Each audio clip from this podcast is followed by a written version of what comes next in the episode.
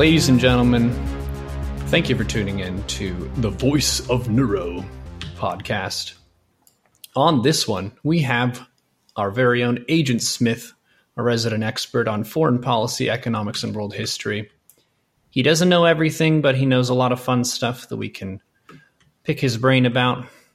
We can talk about current events, we can talk about past, and we can speculate about the future together. Agent Smith, what has been going on this week? How are you doing? Stuff and okay. Nice. Brevity is the soul of wit. You must be a witty fellow. Not really, unfortunately. No, I'm doing Well- okay. My foot still hurts, but it's getting a lot better, so that's nice. That's good. How about you? How have you been doing? Uh, pretty solid. I would say it's been a a nice week. I'm getting back into the swing of mixing in more StarCraft content. There was a major tournament, the last WCS circuit stop of the year, and the guy from Finland who's been dominating for a long time continues to crush and he went 17 and 2 in this tournament, so he only lost two maps and one of the maps was against a Zerg who has beaten him in a series before, and the other one was actually against the champagne bottle that you're supposed to shake up and spray after you win the whole thing. And that got kind of on the trophy, so it's a little bit sticky. You had to clean that up. So we count that as a, a map score against him. but Yeah. StarCraft is doing well. Uh, the WoW Classic stuff has been a lot of fun. I'm level 52 out of 60. Oh, And we have some exciting stuff coming up this week, which shall be revealed rather soon. Yeah, things are good. I had a power outage yesterday. We had oh. a pretty intense thunderstorm here in the Seattle area, which is comparatively rare, I think. Usually there isn't that much thunder. There's a lot of rain, but it's nothing like a Texas storm where it's shaking the ground with the thunder and buckets of rain and that kind of thing. oh. Oh, that's too bad. I think I would miss the thunderstorms. Yeah, well, certainly got a strong enough one last night to knock out the power. An expensive thunderstorm, huh? yeah. So last week we talked a little bit about what's been going on, and sometimes this is the fun thing about talking to you in a week by week basis. Some weeks are kind of quiet and it's business as usual. The usual suspects do their usual things and it's all kind of normal. But last time there was just a ton of stuff that hit the fan all at the same time. So Yeah. we didn't even get to unpack all of it. I think Brexit, you said, was one of them that has had a bunch of things going on that we didn't really get to unravel. Yeah, I've definitely got that on my list here. But is there anything the past week that caught your eye that you kind of wanted to get into first? Or did you just want to Mm. go straight to Brexit? I think Brexit would be good. Okay.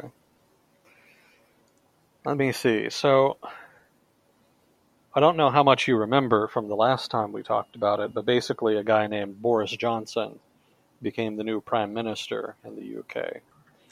And he took over from Theresa May. And uh, his perspective on Brexit is that it's better to either get it out of the way or have a Brexit deal that's fa- more favorable to Britain. And him and his allies in the Tories have been a little cagey about exactly what kind of deal they would prefer. Uh, but in general, they at least want to get rid of the so called backstop deal in the Brexit agreement that Theresa May negotiated with the European Union. Now, if you don't know what the backstop agreement is, do you maybe remember this, Neuro? No. Well, basically, one of the sticking points in the ongoing negotiations is the border between the UK and Ireland. Um, maybe for those maybe not up on their geography, the UK technically does have a land border with Ireland uh, on the island of Ireland. Uh, Britain has a little piece of territory called Northern Ireland in the northern part of uh, the Irish island. And uh, so the UK shares the island with Ireland, the actual Republic of Ireland. So right now, the UK and Ireland are in the EU, and they basically have an open borders agreement. And that works out really well because part of a security deal that was signed between local rebels uh, called basically the IRA. It's technically the new IRA or the real IRA or some damn thing. There's a whole bunch of different branches of the Irish Republican Army.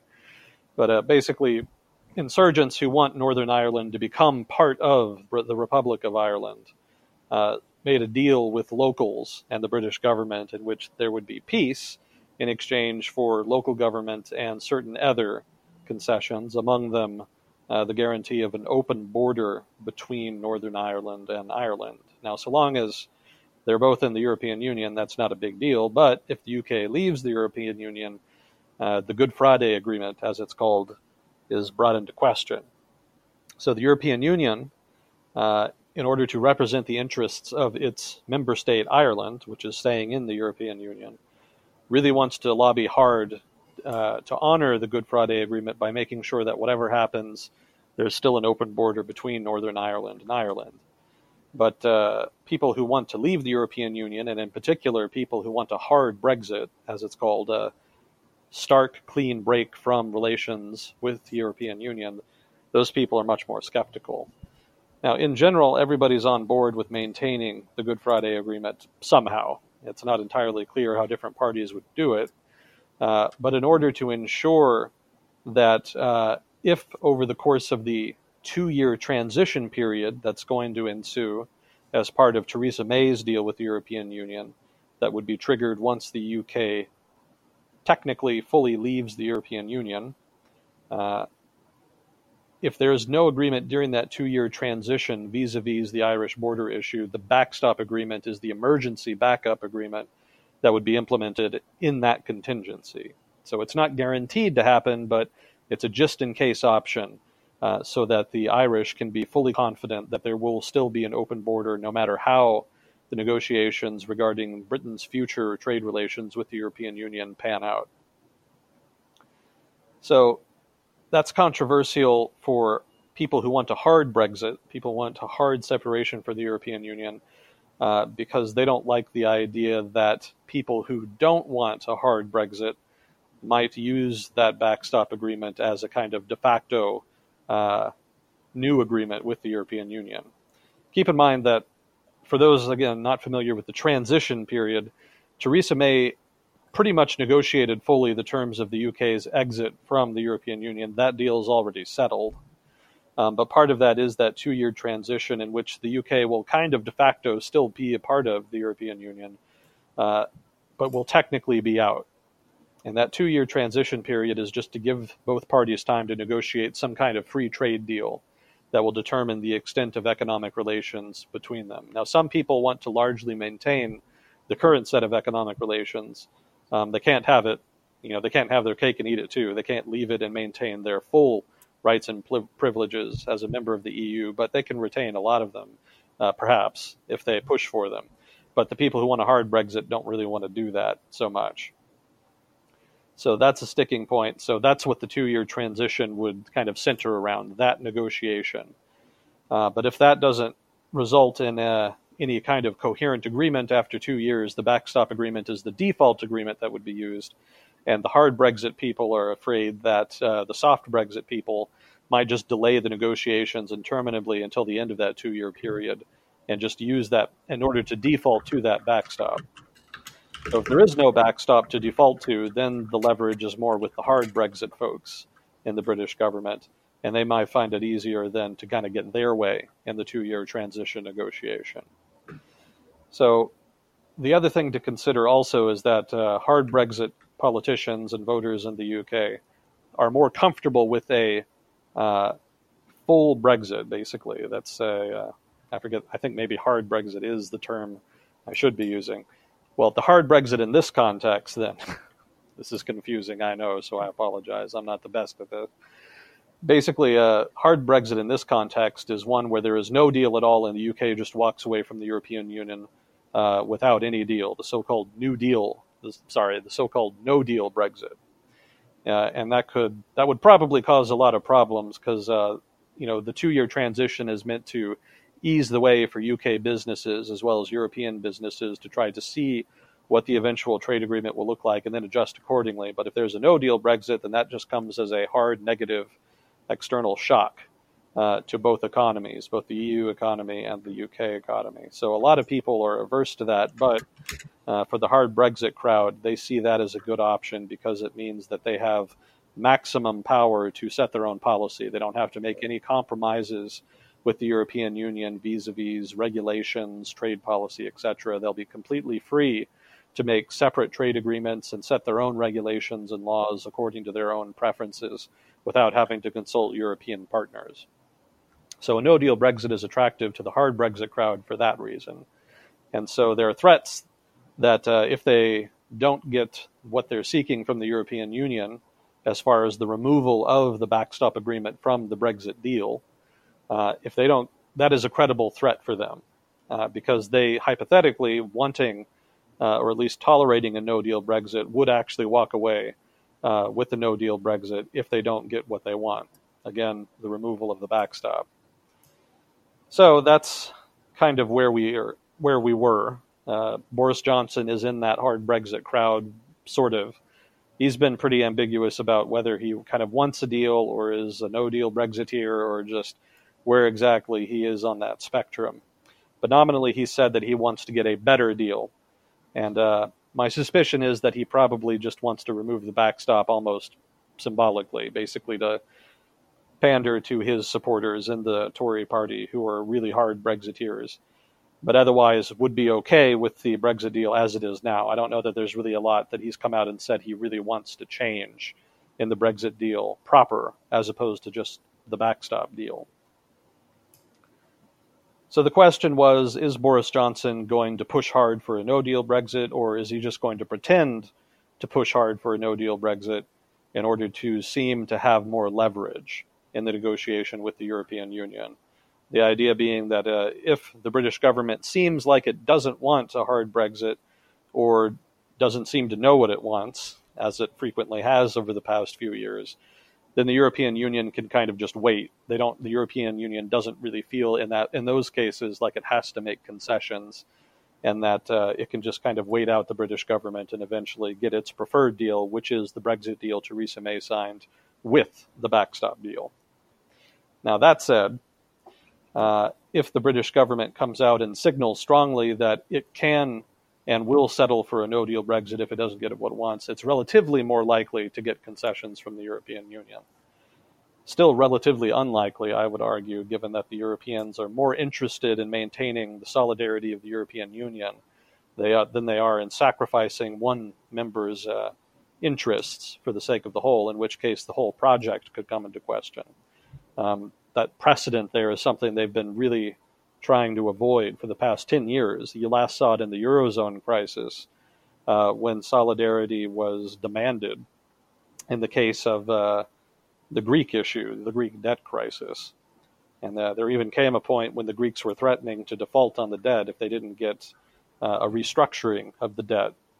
And uh, they believed that the European Union would not allow them to default on the debt and would agree to restructure because it didn't want to lose all the money it had spent on the bailout of Greece and, it, and its debt in the, the previous Eurozone crisis. But of course, uh, as history showed, um, the European Union ended up calling their bluff uh, because uh, doing otherwise would have set a bad precedent for the health of the monetary union and the European economy writ large. That's a whole other conversation we could get into. It's an interesting one, but uh, I'm just trying to illustrate that the European Union uh, will prioritize precedent that could potentially threaten the integrity of the European Union over any single member's interests, be that Ireland or, uh, say, the Netherlands and its strong economic ties to Britain, etc. So it's pretty unlikely that the European Union is going to really give significant concessions, uh, in particular with regard to the backstop deal, which again it, it sees as being in the clear interests of Ireland, uh, the principal uh, party of interest within the European Union vis a vis Brexit. Uh, at least from the perspective of a lot of the European Union's main leadership. So that's a really long winded description just to kind of review uh, where we are.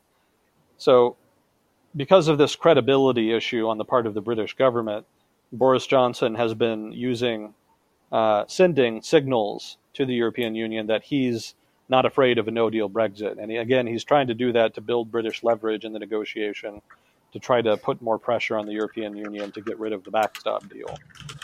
Now, the problem with uh, those threats that he's making, those signals, is that they're sufficiently credible that British opposition groups who don't want a hard Brexit, certainly not a no deal Brexit, uh, are fighting back really hard, which of course undermines Johnson's government's position on the issue. The Europeans can note that while Johnson himself may not be afraid of a no deal Brexit, there's so much opposition in Britain's parliament that he could never actually do it, and hence his threats are not actually credible. So that's led to a big contest over the past few weeks in order to illustrate which side has the more leverage within Parliament. Johnson's hope is that he can win that procedural battle and then eventually either push the European Union into giving a concession or uh, going out with a no deal Brexit, which for a lot of people in his party that are pro Brexit is an acceptable outcome. And even for a lot of people that don't like it, would be acceptable at this point because they just want to get the damn thing over with.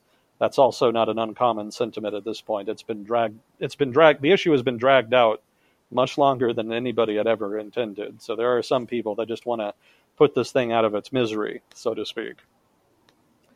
But there's strong opposition to that uh, in other quarters. The Labour Party kind of, sort of, is against it. That's that's a conversation of itself. Not everybody in Labour is uh, anti-Brexit, but in general, the leadership is trying to use the issue to criticize the Conservative government and try to hold a vote of no confidence at some point, in which case a new election would be called and potentially a new Labour government could be formed if they were to win enough votes. But everybody, a lot of other major parties in uh, the British government are also opposed to No Deal. The Liberal Democrats, in particular, the SNP, that is to say, the Scottish National Party.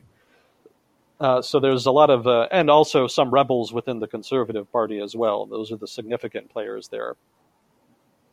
So the principal news over the past couple weeks then has been uh, this procedural battle again. Uh, the different factions are trying to use uh, the respective powers of Parliament and, in the Prime Minister's case, the Prime Minister's office to try to pull one over on the other. Uh, in Johnson's case, he said specifically, he drew a red line that Britain would leave the European Union uh, by the October deadline. I think October 31st uh, was the most recent deadline agreed between the two parties when the UK would have to leave.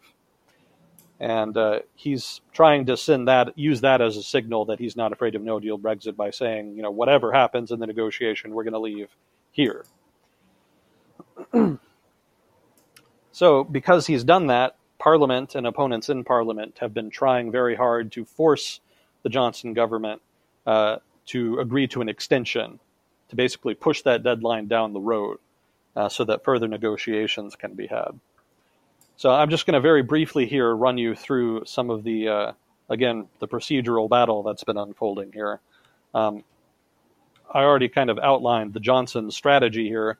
Um, Johnson's opposition in Parliament uh, had a problem vis a vis agreeing on a coherent strategy, because again, a lot of people had different ideas about what to do. One of the problems was uh, a problem over agreeing to a vote of no confidence. Um, a lot of actors, like the Liberal Democrats and SNP, just wanted to vote on a bill forcing the government to demand an ex- to request rather an extension on the deadline from the European Union. But the Labour Party under Jeremy Corbyn wanted to push for a vote of no confidence. Uh, and that was kind of a non-starter because a lot of actors who were afraid of no deal Brexit are also afraid of Jeremy Corbyn becoming prime minister. For those of you not familiar with British politics, Jeremy Corbyn is I don't want to say far left, but he's probably the most far left of any Labour leader in modern political in modern Britain's political history. And so there's a lot of concern on the part of a lot of critics of Corbyn, even within the Labour Party in some cases. And uh, so there's not entirely a lot of support for a vote of no confidence at this point. So there was a hang-up in the de- negotiations between the different groups, including Tory rebels, about uh, what particular strategy they would use. Uh, again, Jeremy Corbyn and his supporters in the Labour Party pushing for the vote of no confidence option, and opponents um, pushing just for the bill extension. But eventually, they did agree to a plan. But I'll get to that in a minute. Uh, while that negotiation was happening amongst the opposition, one of the things Boris Johnson did was uh, introduce an immigration bill that would have, let me see, let me make sure I get this right, It was meant to prevent current European Union free movement provisions from automatically carrying over into the UK, uh, or rather into UK law once the UK leaves the European Union. Uh, one of the big items of negotiation in the Brexit negotiations has been what happens to Europeans living in the UK uh, once the UK leaves the European Union. You know, since the UK is part of the European Union, they currently have legal protections, but presumably they would lose those if the UK left. So the European Union wants them to maintain rights and privileges, uh, or at least wants the ones who are living in the UK now to retain rights and privileges that they currently enjoy. Um, the UK has different ideas about that depending on who you talk to. Some people want to carry them over. Some people want them removed entirely. Some people want something in between. Again, that's its old own thing, basically. Uh, but the immigration bill was meant to prevent EU law from automatically carrying over if there was, say, a no deal Brexit. So that was seen as Johnson government uh, trying to send a signal that, again, it's not afraid of that New Deal Brexit, and it's uh, wants to illustrate that by wanted to illustrate that by presenting that bill, but they actually ended up withdrawing it because they were afraid that opposition in Parliament might attach a rider to the bill uh, that would force them to seek an extension. So they sent the signal by introducing the bill, but they encountered parliamentary opposition that made them sufficiently concerned that they ended up withdrawing it, which kind of undermined the original purpose. But again, that's just to illustrate how the Johnson government was trying to send a signal to the European Union. Now, the next thing that happened was that the Johnson government uh, issued a proposal to resolve the Irish border issue which was not an entirely serious one, since I don't think there's any chance in hell the Irish government is going to say yes. But basically, the proposal was for the European Union uh, to exempt the Republic of Ireland from its rules and regulations correspondent to being a member of the European Union temporarily, so that Ireland could, again, temporarily join some kind of new economic union with the UK until a new agreement that is to say, trade agreement could be agreed to between the European Union and the UK. And presumably, a part of that potential economic union between the UK and Ireland would involve maintaining that open border. So that issue would be resolved, but at the cost of Ireland basically de facto separating, albeit temporarily, from the European Union. You can see why Ireland and the European Union would not be big fans of this plan. So I don't really think it was an entirely serious proposal, but again, I think it's just part of the Johnson government strategy of confronting the European Union and sending strong signals that it's not afraid of that no deal Brexit.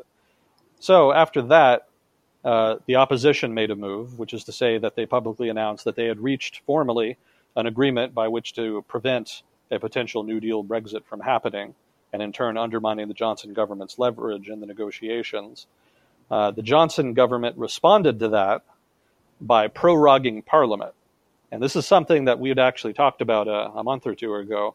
It was something that some people were afraid he might try uh, as a kind of desperation move. Basically, uh, the prime minister can schedule what's called a Queen's speech. I hope I'm getting that right. Uh, and in the Queen's speech, basically, she talks, I don't know, something about legislation. I didn't read into it too deeply. It's not really important per se. What's important is that uh, part of a Queen's speech is that Parliament is suspended uh, for some period of time before the speech. Now, normally that's a couple of days, maybe seven days, uh, but in this case, the Johnson government suspend is going to suspend Parliament for something like 23 days, I think it was, which is unusually long. So clearly, he's using that procedural rule that the Prime Minister can request a Queen's speech and then prorogue Parliament for a certain amount of time in order to shut down Parliament. Now, he can't prevent them from doing anything vis a vis Brexit, and he can't shut them down immediately. It's going to start, I think, next week or something when they'll be suspended, and they'll come back before the Brexit deadline. Uh, the point of the prorogue was not to shut down Parliament completely, rather, it was to give them less time in which to organize some kind of alternative or pass some kind of alternative legislation that would force him to seek an extension. So that was a big power play on the, car- on the count on the part, rather, of Boris Johnson.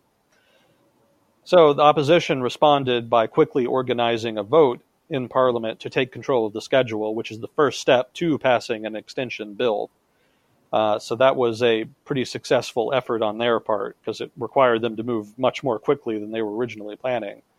Uh, Boris Johnson, in turn, reacted to that by requesting an election. Which is unusual because opposition parties in British political history almost always accept an offer by the ruling government to hold an election because generally you'll do better uh, if you hold a new, new election.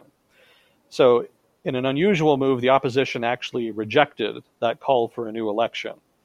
And uh, the reason they did that is because they were concerned uh, that Parliament would be shut down until the election could happen, and that the Johnson government would set the date for the election after the Brexit deadline, in which case Parliament wouldn't be able to do anything to stop him from potentially forcing a no deal Brexit. So, in order to avoid that, because they didn't trust him not to do that, uh, they rejected that call for an election and decided to focus on passing the extension bill first. And I think Labour and Jeremy Corbyn were okay with that because they think that they're just going to get a vote of no confidence later on anyway. So it's not really a missed opportunity for them per se. And there's a pretty good chance there's going to be a vote of no confidence sooner or later in the next couple months at some point. There's just too much tension right now. Um, maybe it doesn't happen, but that seems to be something a lot of people are predicting. Uh, so let's see. So the election was rejected, and then the next thing was the extension bill was actually passed uh, by Parliament. So technically, the Johnson government is on the hook right now to request an extension on the Brexit deadline from the European Union. And as you can imagine, he's not entirely happy with that. And so, one of the interesting things, uh, and there's been some noise from the administration about this up till now, is that they might just ignore it, which is pretty much unheard of in British political history. That would be a significant breach of the law and norms. And the Parliament has already threatened the Johnson government uh, with a legal action, basically. They're going to take him to court if he signals that he's just not going to ignore uh, the extension bill. And hypothetically, he could do that, uh, even if it's not technically legal. If he just ignores it, then he could take the UK out of the European Union on October the 31st and uh, probably whatever legal action is taken will not be completed by that time. So that could be a significant power move on his part, albeit one not entirely legal. So a little bit banana republic, but if that is an important objective, then that would be one way to do it, and it would certainly force the issue. And it might just be that those rumors that they might ignore the bill are just another form of signaling to the European Union that they're not afraid of a no deal Brexit. But uh, again, with, given how much opposition there is and given what a dramatic move that would be, I doubt the European Union would consider it significantly credible. And again, even if they did, I don't know that they it would really be enough to budge them from their current position on the backstop. But that's the current thing to watch. Will the Johnson government just blow off Parliament and create a minor constitutional crisis in doing so?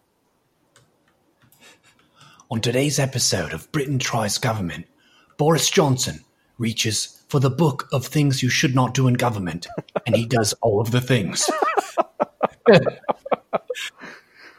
well, that basically seemed like the big picture of what you've been talking about.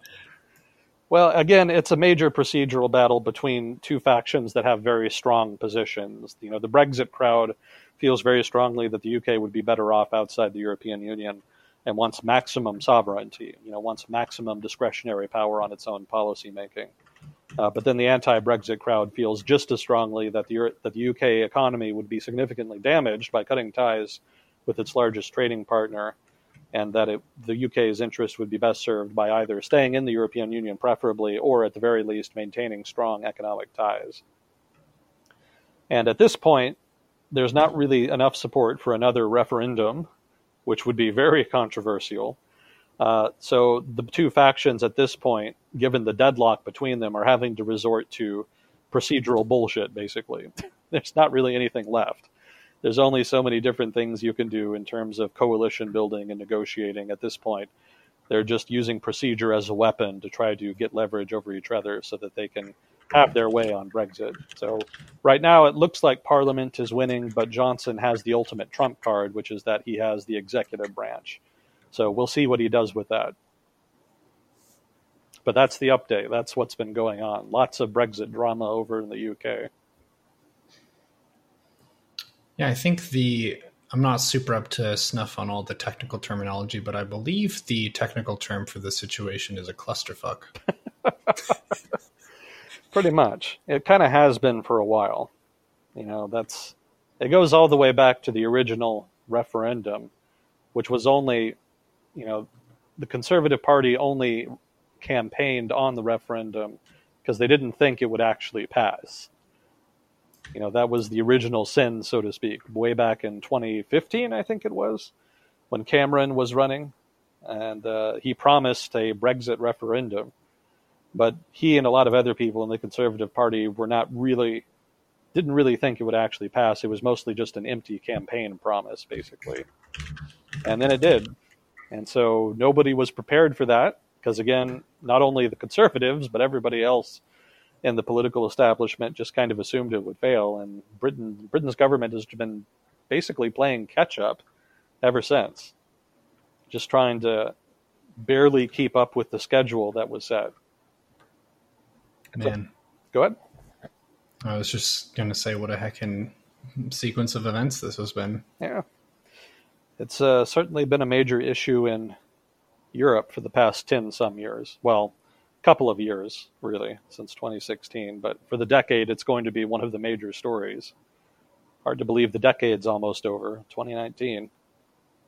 Wow. Well, I hope we all learned our lesson, everyone. Don't hold votes for things. Go really bad.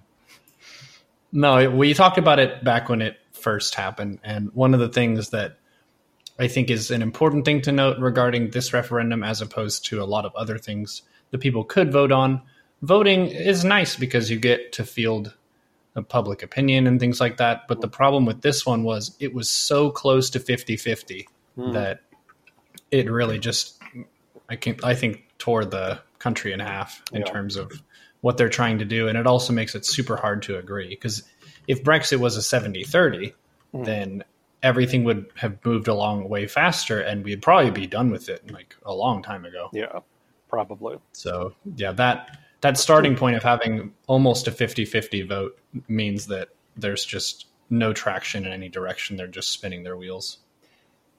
Yeah, that's the trouble with referenda, you know, they can if there's clear support for a given policy, you don't need a referendum to begin with.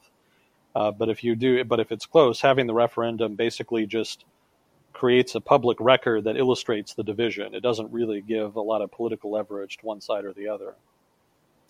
When it's close like that, no matter what happens, a huge part of the country is going to be ripshit pissed, no matter what happens. Either the anti Brexit folks or the Brexit folks at this point are going to be very disappointed. Mm-hmm. And that's just not really good for the political health of any given country.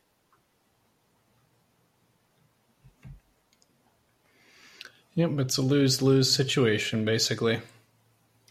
To be fair, the original vote on whether the UK should join the European Union way back in the 70s, back when it was still the European Economic Community, I think that was pretty close too, if memory serves. If we have any British listeners, maybe they can correct me on that.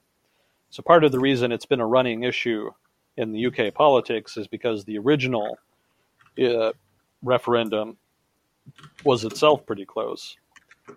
And it's just been kind of a running problem within the Conservative Party in particular. That's part of what brought Margaret Thatcher down, if I remember correctly. A lot of anti European Union folks in the Conservative Party didn't really appreciate her position on the issue and threw her out eventually, replacing her with John Major, I think it was. Something to that effect. Again, please correct me if I'm wrong on that. but then, of course, if the UK does leave with only 51% of the population supporting Brexit, does what does that mean for the future? Does that mean that you know the pro the anti-Brexit people become the new insurgents in British politics, and it becomes a running issue with them, where they're constantly challenging Britain's status outside of the European Union? I mean, it's just not clear that this issue is really ever going to die, at least not anytime soon. It seems like one of those intractable issues that just gonna that's just gonna have legs for a very long period of time. It would be nice if there was a way to assess the situation sort of academically so that they could find a few solutions that could be agreed upon and they could make some compromises and whatnot because it seems like there's just so much symbolism involved and that's what it's about it's about the symbolism of are we independent as the united kingdom or are we basically just doing whatever the EU tells us and getting the bad end of that deal. Mm-hmm. Where neither of those are quantified statements; those are more ideological, mm-hmm. symbolic statements where it makes you feel a certain way about the the place that you occupy in Europe, which is silly. But then again, we are primates, so that's an important reminder there. Mm-hmm. This is complicated stuff, and the tribe size now is much larger than it was history and prehistory. So. Mm-hmm. Well, we'll see what comes with comes of it. I would guess that the UK would probably end up maintaining relatively strong relations with the European Union, but probably outside of it. Most of the political establishment seems to be kind of on board at this point with leaving the European Union, if only to respect the referendum. There is some support for holding another referendum, but there's kind of a feeling amongst political elites that that would be anti democratic especially given that one of the big criticisms of the European Union and uh, pro European people in particular is that they basically just keep holding referendums until they get the one they want, until they get the outcome they want.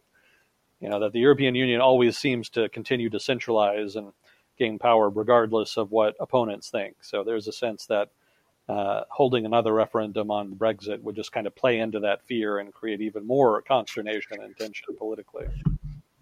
Yeah, because the last referendum was so good. yeah. Episode two. Yeah, I'm sure it'll be so, much more exciting in that case.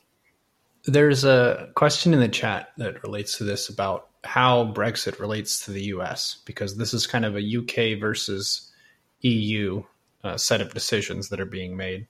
The United States, we're not part of the European Union, we're kind of our own thing. And we are overall, I think, a close ally of Britain Hmm. So, does that change anything for us? So, one of the criticisms in the US, amongst conservatives anyway, uh, was that the UK was sort of the US's man on the inside. That the UK's interests aligned more with the US on a number of issues, and that by having the UK in the European Union, uh, the UK could kind of represent common Anglo American interests within the European Union decision making structure, and therefore give more preference to, uh, well, give more leverage to uh, U.S. and U.K. preferences. Uh, so in that sense, it was kind of in the U.S.'s interest for the U.K. to stay in the European Union, if only to kind of steer them away, or at least towards uh, certain issues, or at least a certain perspective on certain issues that were seen as being in the interest of the United States. So in that sense, there was uh, some connection there, but really not much overall. Uh, at this point, the only real connection is a potential free trade deal between the UK and US, uh, which some people in the UK are kind of sort of excited about, I guess. Some of the pro Brexit folks are really gung ho about free trade deals with the rest of the world. You know, they like to say that most of the economic growth in the world is projected uh, to be outside Europe. And so they want to try to make free trade deals with them to try to kind of tap that but it's not really easy. you know, I think they kind of underestimate that. Free trade deals so, take a lot of time to sign. Sorry? For a technical question, what is a free trade deal and why don't they already have them with a bunch of other countries? So, in order for the UK to sign a free trade deal uh, with other countries, they would, right now, as part of the European Union, they would have to get the European Union's basically permission first. Uh, right now, the, the UK's principal free trade agreement is with the rest of Europe in the form of being in the European Union. Because being in the European Union means you have regulatory alignment. You know, everybody kind of has the same sets of regulations in order to remove non tariff barriers to trade. Because uh, sometimes countries use regulations to prevent uh, other countries from trading in their economy or to protect native industries. So the European Union deals with that by trying to harmonize regulations across different countries. And uh, of course, there's a de facto customs union in place. So there's a low to zero customs duties applied to imports from European Union member states. Now, what that means is that uh, if the UK were to sign a free trade deal agreement outside of the European Union, uh, it could be that that country, that third party country, let's say the US, you know, if the UK signed a free trade deal with the US right now, uh, a lot of goods uh, that right now are too expensive, perhaps prohibitively expensive because of European Union tariffs, could be bought by British people and then sold in the European Union, bypassing those common tariffs. Now, that's mm-hmm. not necessarily a bad thing economically speaking, but that's big picture economics. Politically speaking, uh, you want to have the permission of your trade partners before potentially opening up the common market to outside competition. It's supposed to be a community decision, not one country's decision. So, right now, the UK, in effect, cannot sign free trade deals with other countries while it's in the European Union because free trade, free, free trade deals uh, have to be signed by the European community as a whole and not by single members. So the European Union at the at the uh, EU national what what would the supranational level has to negotiate free trade deals. So for example, the EU has been negotiating I think a trade deal with the Brazil or with Mercosur more accurately, a free trade group in South America. And so that deal is going to apply to all European Union member states and is going to have it's going to have to require the assent of all EU member states, but that's probably going to happen. So that'll probably be a continent wide free trade deal. The UK and specifically pro Brexit voters uh, don't want to have to do that don't want to have to continue to don't want to continue that arrangement. Um, part of the reason is that they want to set their regulations differently than the European Union standard. In general, conservatives in the UK and generally pro Brexit folks tend to be a little more conservative, I think. Again, correct me if I'm wrong on that, Chad. Uh, but in general, Brexiteers tend to be more conservative, and they want a they want less regulation, a more liberal economy. That is to say, classical liberalism for the Americans listening, uh, classically liberal economy with more laissez-faire policies. And uh, right now, they can't entirely do that because of EU uh, restrictions. Basically, they they can't get consensus for that at the EU level, and so there's limits to how much they can do that. If they leave the European Union, then they can do it as much as they want. You know, it doesn't matter. And uh, that also frees them up to sign those different trade deals with different countries that they can't do right now because they don't have to worry about getting the EU's permission. So that's the sort of convoluted answer to the question what are free trade deals and why doesn't the UK have a lot of them right now? Well, I think that helps me understand a little bit why the pro Brexit people don't like being tied to the EU, at least on a ideological and kind of um, the spirit of the people level, mm-hmm. because it sounds like the EU makes a lot of decisions as a group, and having to ask permission before you as a country do stuff, I think feels like you lost some of your own sovereignty in that regard. So I can see why they would be upset. The the thing that makes it really hard is you're trying to find the best solution for the entire country. And some of the stuff we've talked about before was how travel works for people who work in the UK or EU going from country to country. If they have some uh, work that they have to do in another country, how does that relate? And with the way that the UK is involved with the EU right now, that's a very easy and streamlined process where a lot of your stuff just works traveling throughout the region. Mm-hmm. So for those people, leaving the EU sucks a whole bunch. But on the uh, ideological level, having something like the EU decide stuff for you or prevent you as a country from doing stuff, I can see why they would be for that. Mm-hmm. Yeah, and it's actually something you can also see um, on the far left. Interestingly, um, obviously the far right and a lot of you know center right conservatives are very pro Brexit for those reasons. But on the far left, there's some people who are pro Brexit because they want to change uh, British government regulations to be even more strict than the European Union standard. And that's actually one of the weird aspects of the current age of European politics people on the far right see the European Union as a vector for socialism, control, regulation. At the same time, people on the far left see the European Union as a neoliberal institution that embodies the values of laissez faire economics and uh, light regulation, in contrast to what they would prefer.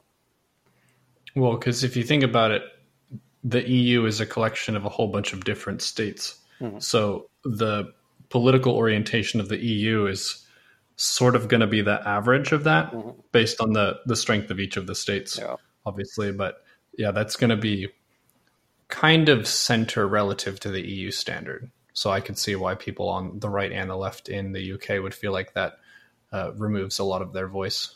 Mm-hmm. Yeah, that's the trade-off you make in the European Union. You know, you have to cede some sovereignty in order to be a part of this supranational institution, the European Union. But in exchange, barriers to trade are way, way lower than they would be otherwise. You know, if you're a business owner in the UK or you know a given country in Europe, uh, there's a lot of things that you don't have to worry about in terms of you know tariffs, customs, border checks, uh, differences in regulations, etc. Because the European Union goes out of its way to try to go try to remove those barriers as much as possible. So that paves the way for a lot more economic integration uh, than there would be if those barriers were still in place.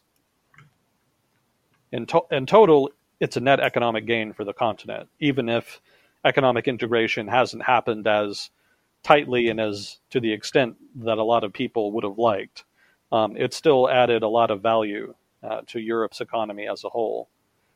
And so that's why a lot of economic actors, businesses, and whatnot are a little bit concerned at all the Euroscepticism in the EU. Um, certainly, there are criticisms to be made of the EU as an institution and some of the decisions it's made, but uh, overall, it's been a pretty net positive in terms of one, regional security. By tying everybody together, you make it less likely that there's a conflict. But it also helps in, again, lubricating trade and providing more opportunities. And of course, free movement is the, a major achievement uh, the free movement of labor within the continent, uh, the so-called Schengen zone. That's a pretty significant achievement for Europe, given that, you know, just 50, 60 years ago that kind of tore itself apart, you know, over uh, national identity and nationalism and, you know, regional rivalries. So all told, it's not only a symbolic achievement, it's not only an economic achievement, but a symbolic achievement and a national security achievement. So it, it brings value.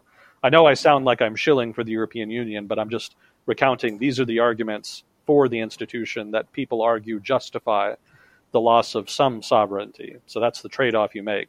Obviously, a lot of people are not comfortable with that trade off.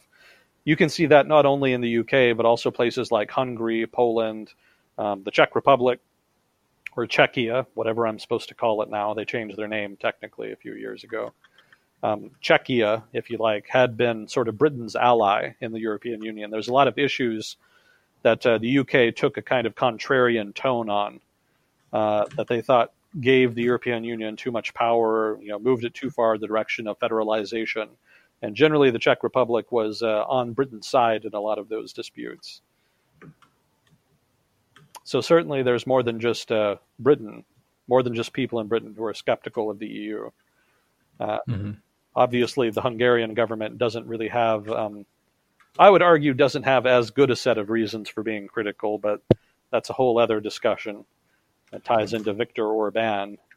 Uh, Poland is a different, again, a whole other discussion. The Law and Justice Party under Kaczynski kind of has a distinctive perspective on it, tying into a very nationalist, sovereignty-oriented foreign policy that uh, that he pushes. You kind of can't blame Eastern Europeans for being skeptical of a large institution having too much power over them. You know, for a long time they were lorded over. That by, happened before. Yeah, yeah, yeah. They've been there before with the Soviet Union, so they're a little wary. So I don't think you can really blame them for that. But there's a little bit of self-interest too going on there at the individual level by certain nationalist politicians. You know, in the case of uh, Kaczynski, you know, it's partly just personal enmity, and then in the case of Viktor Orban, it's ideology. You know, Orban has described himself as a an illiberal Democrat, I guess. You know, he's a fan of illiberalism in so much as that's a thing. Uh, if you're not familiar with the term illiberalism or illiberal democracy, that's kind of a term used to describe democracy that is not liberal. Basically, you know, democracy is just rule of the majority. Liberal liberal democracy is the rule of the majority, but with constraints on the majority, generally in the form of a constitution, which outlines certain rights and privileges that cannot be breached even if a majority of the population wants to.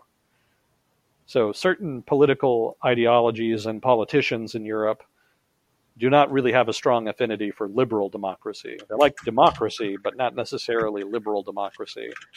And one of the big issues in European politics over the past 10 years has been what to do about the emergence of illiberal ideologies like those of Viktor Orban in Hungary, and uh, to a lesser degree, I would argue, Law and Justice Party in Poland. To say nothing of general Euroscepticism in places like France, Britain, Italy, etc., and Germany, even.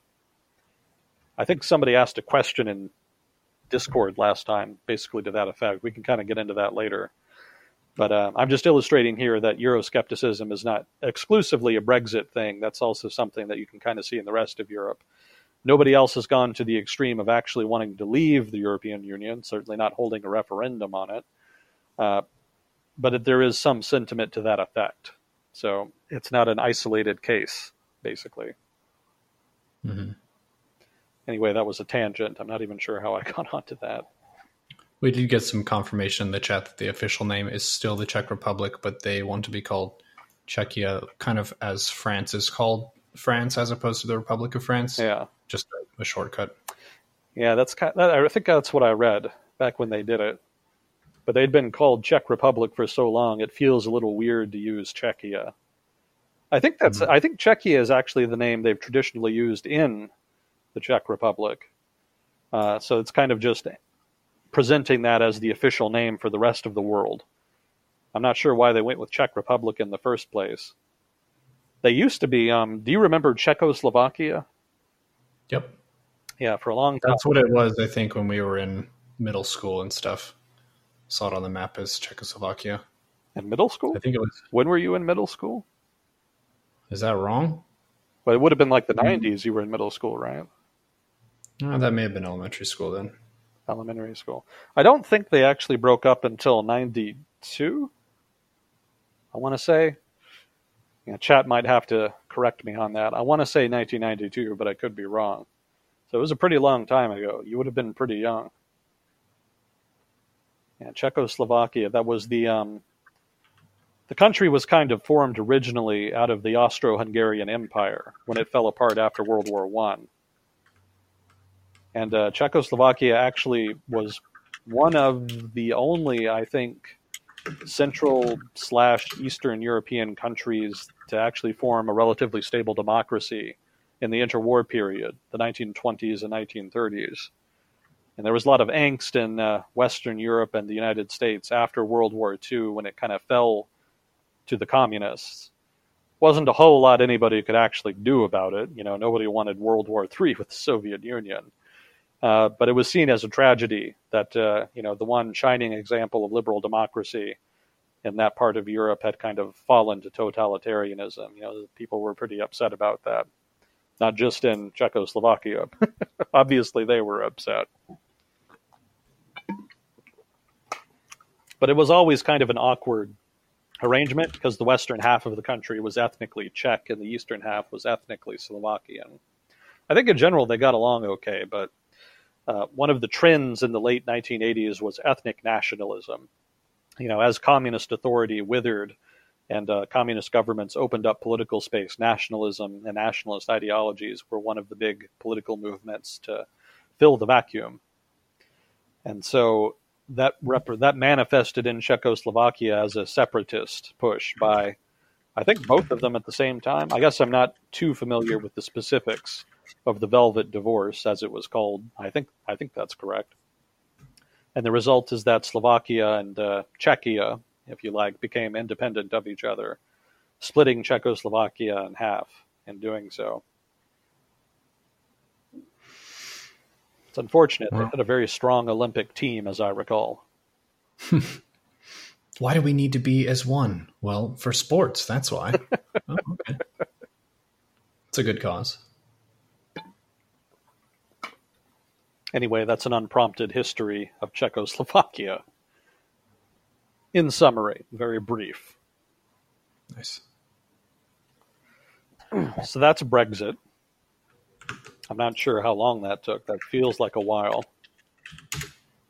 Took about 30 minutes if we're not counting the peripheral stuff that we also addressed. Uh, gotcha. Okay, well, do we have? Do you want more? We've still got. There's. Uh, there's more Brexit. No, not not more Brexit, but just the other. are you ready for the rest of the the notes that we have for the past? Oh hell yeah! I thought you were like, dude, we've got four hours of Brexit. Let's go. no, nothing so nothing so traumatizing. No, that's that's Brexit in a thirty minute nutshell. I guess. I guess I could. I guess I should try more to be more concise. No, it's fine. We have we have the time. I think it's good to get into the weeds a little bit. Okay. So, let me see. So the next thing, as far as Europe over the past couple weeks, has been Italy. And you know, Italy's kind of been the focus of some attention in Europe for the past year and change, basically since the populist government was elected. Um, Europe, I mean, Italy is not unfamiliar with populists. You know, their politicians tend to be eccentric. Silvio Berlusconi was leader for a long time, and he's sort of, um, I don't know, Rupert Murdoch with libido, basically, in a sense. You know, Berlusconi owned a vast media empire, kind of like Rupert Murdoch, and Berlusconi was pretty conservative. Well, is pretty conservative. He's still alive. But he also did a lot of weird, eccentric things. You know, he had all these bunga bunga parties, and as he called them, involving lots of uh, hookers and booze, pretty much. You know, the uh, press had a field day with him, basically. He was quite the character. Uh, he finally got pushed out of power, which is probably for the best in the grand scheme of things. Uh, but Italy, again, just that's just an example of Italian politics being a little bit colorful, if you like. Now, that wouldn't necessarily be a big problem. You know, for a long time, the attitude in Europe was that Italy wasn't that important, basically. You know, not not to belittle Italy, but the Italian government was not that powerful and couldn't really throw its weight around too much. Obviously, Italy has a large economy and is an important country diplomatically within the European Union, but in general, Germany, France, and the UK were sort of the main players in the European Union and Italy kind of played backup. Partly that's just because the Italian government was so dysfunctional. I think Italy's government is uh, had some ridiculously large number of different prime ministers over the past 50 years, in particular during the Cold War. Italian Italy was kind of known for dysfunctional government for a long time, until relatively recently, although they're kind of working to reverse that, it seems. But what happened last year, I think it was, what, a year or two ago, is that uh, establishment parties lost out to some insurgent populist political parties, populist for lack of a better word, that's sort of a general description. One of them was a kind of left populist group called the Five Star Party, which was led by a former comedian, if I'm remembering correctly. And uh, the other party was the League, which used to be called the Northern League and was actually originally a separatist party that wanted northern Italy to break off and form its own country. Uh, those two parties, well, the Northern League changed its name to the League and just became more of a populist conservative party. I think in particular they focused on immigration. I think that was their big issue. So Five Star and League uh, ran and got most of the votes, not enough to form governments by themselves, but they negotiated with each other and formed this weird left right populist coalition which I kind of suspected would be unstable from the start, given that they have very different perspectives on uh, what kind of direction Italy should take. But they made it work for a while, but eventually things kind of broke down, and that's what I'll be talking about here. But uh, the reason that Europe is more concerned with Italy now, where it wasn't before, is because that Italy has kind of become a sentient talking piece of dynamite that likes to play with fire that's sort of Italy's place within the European political discussion right now. Because the problem is that Italy has a lot of debt, like an immense amount of debt, and most of it is being held by European banking institutions. And if that sounds familiar, it should, because that's basically what caused the Eurozone crisis vis a vis Greek debt. Greece had a lot of debt. A lot of it was owned by European banks. And when Greece looked like it was going to default, that contributed to a major decline in the solvency of European banks, a collapse in lending, and then the Eurozone crisis, which threatened to turn into a major financial crisis that could have imploded the whole financial sector in Europe. So the problem with Italy is that it has that same problem where a lot of its debt is being held by banks, and Italy's fiscal situation is not entirely stable, which calls into question the value of that debt. But the bigger problem here is that uh, the populists want to increase spending because they think that austerity has been forced on Italy uh, by you know banks and banking interest, and they think that the only way for the economy to really recover is to increase government spending.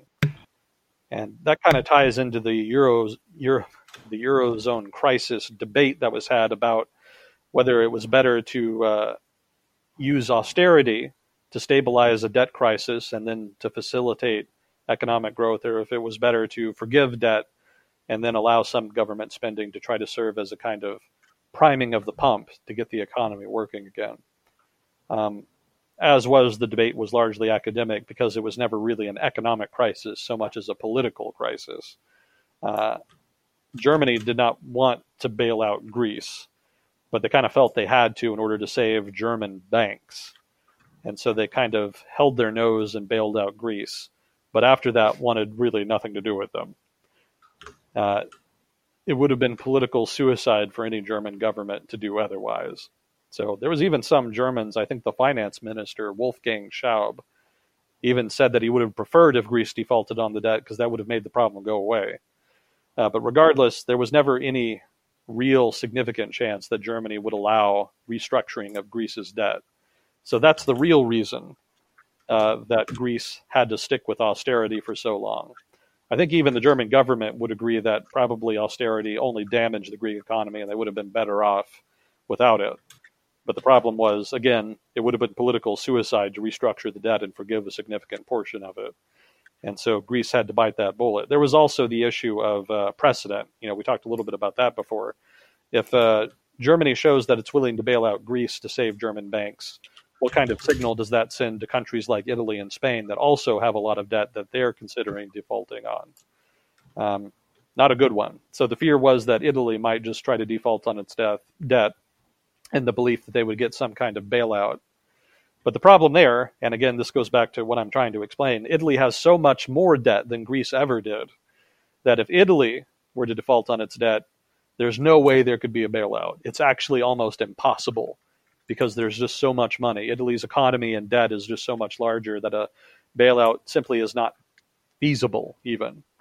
And so, if there were such a debt default, then it would probably take a good, good chunk of the banking sector with it. And that could cause a major financial crisis in Europe and in turn tank the European economy. So that's why Italy is of concern now, and why it was of concern when the populist parties uh, that formed a government started talking about increasing spending. There was a fear that it might become unsustainable and might then spark uh, a loss of confidence in markets that would then have the knock on effect of causing a potential debt crisis. And like I said, a debt crisis with Italian debt is potentially catastrophic. So, the, needless to say, the European Union went out of its way to pressure the Italian government to hew to, towards, or to adhere to, rather, uh, fiscal restrictions that had been agreed to in the original Eurozone treaty. Um, I forget what it was technically, but basically, when the euro was created, uh, everybody agreed to keep their fiscal deficits within a certain band. Uh, you had to keep it under a certain cap, rather. And uh, for a long time, a lot of countries just ignored that because nobody really gave a shit. Uh, but with Italy, the European Union really started to kind of try to impose those rules and threaten with the corresponding sanctions that might that could be used in cases where that fiscal rule was being breached. So that led to some standoffs between the Italian government and the EU over the past year and change. And in general, the Italians said that they would do it and then kind of waffled and kind of sort of did it. I think right now what they did is they have a rule in place wherein if they don't agree on a budget, then some sales tax hikes are automatically implemented. And that's actually one of the reasons for the crisis that's happening now. So that's the background, the relevant background, to get into what's been happening lately. Basically, over the past couple months, if not even before that, since I haven't been following it too closely, but over the past couple months at least, there's been a falling out in relations between the Five Star Party and the League. Now, for those of you who maybe don't follow European politics too much, You've probably heard of a guy named Salvini, and he's basically the guy who heads the league. And I, I don't quite remember if he's prime minister or just what exactly, posi- what position exactly it was he had in Italy. Um, again, I would ask chat to kind of keep me honest on that. Please correct me on that. But uh, at the very least, he was the leader of the league, and uh, he was pushing for a new election. And the reason for that was one, the falling out in relations between Five Star and the League, but two, the League was actually polling much better than the Five Star. And there was a belief, particularly by Salvini, that if he could force new elections, then the League would pick up votes and maybe he could form a new center right, if not far right, conservative government without Five Star. Now, part of the reason for the fallout in relations between Five Star and League had to do with the spending project. I think it was a uh, proposed tunnel, a rail tunnel that would be dug from Turin, I want to say, or maybe it was Milan, to France, I think it was, something to that effect. It was going to be dug through the Alps, and uh, it had a huge price tag. Now, the League's perspective was that it was a worthwhile infrastructure project that would help stimulate the economy just by dint of having more money being spent, basically, and more government spending, and that it would have a long term benefit to the economies of northern Italy. Now, the Five Star Movement, in contrast, disagreed with that. They didn't think it was worth the money at all. They would have rather the money be spent on things like social programs and whatnot. And that kind of illustrates the difference between the right wing and left wing perspectives of the two parties. That's exactly the kind of thing that I kind of suspected would end up being a wedge. So, on this particular infrastructure project, it seems to have been the straw that broke the camel's back, so to speak. Um, for you, for you non-native English speakers, that's a fancy phrase we have that basically means uh, the thing that broke tensions. You know, tensions had been long running, and then the last issue that finally destroyed relations altogether was the infrastructure project. So that's what straw that broke the camel's back means. Camels can carry a lot of weight, but presumably there comes a point where if you add even a little bit of extra weight, you break its back. Well, the phrase is basically the grain of rice that tipped the scale, but it has a negative connotation. There you go. That's good. So, the breakdown in relations precipitated that call for new elections.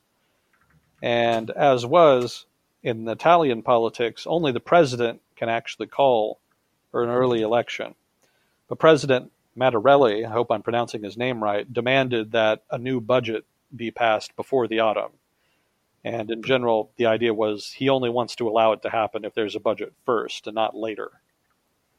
Now, let me check my notes here so I can make sure I get all this straight.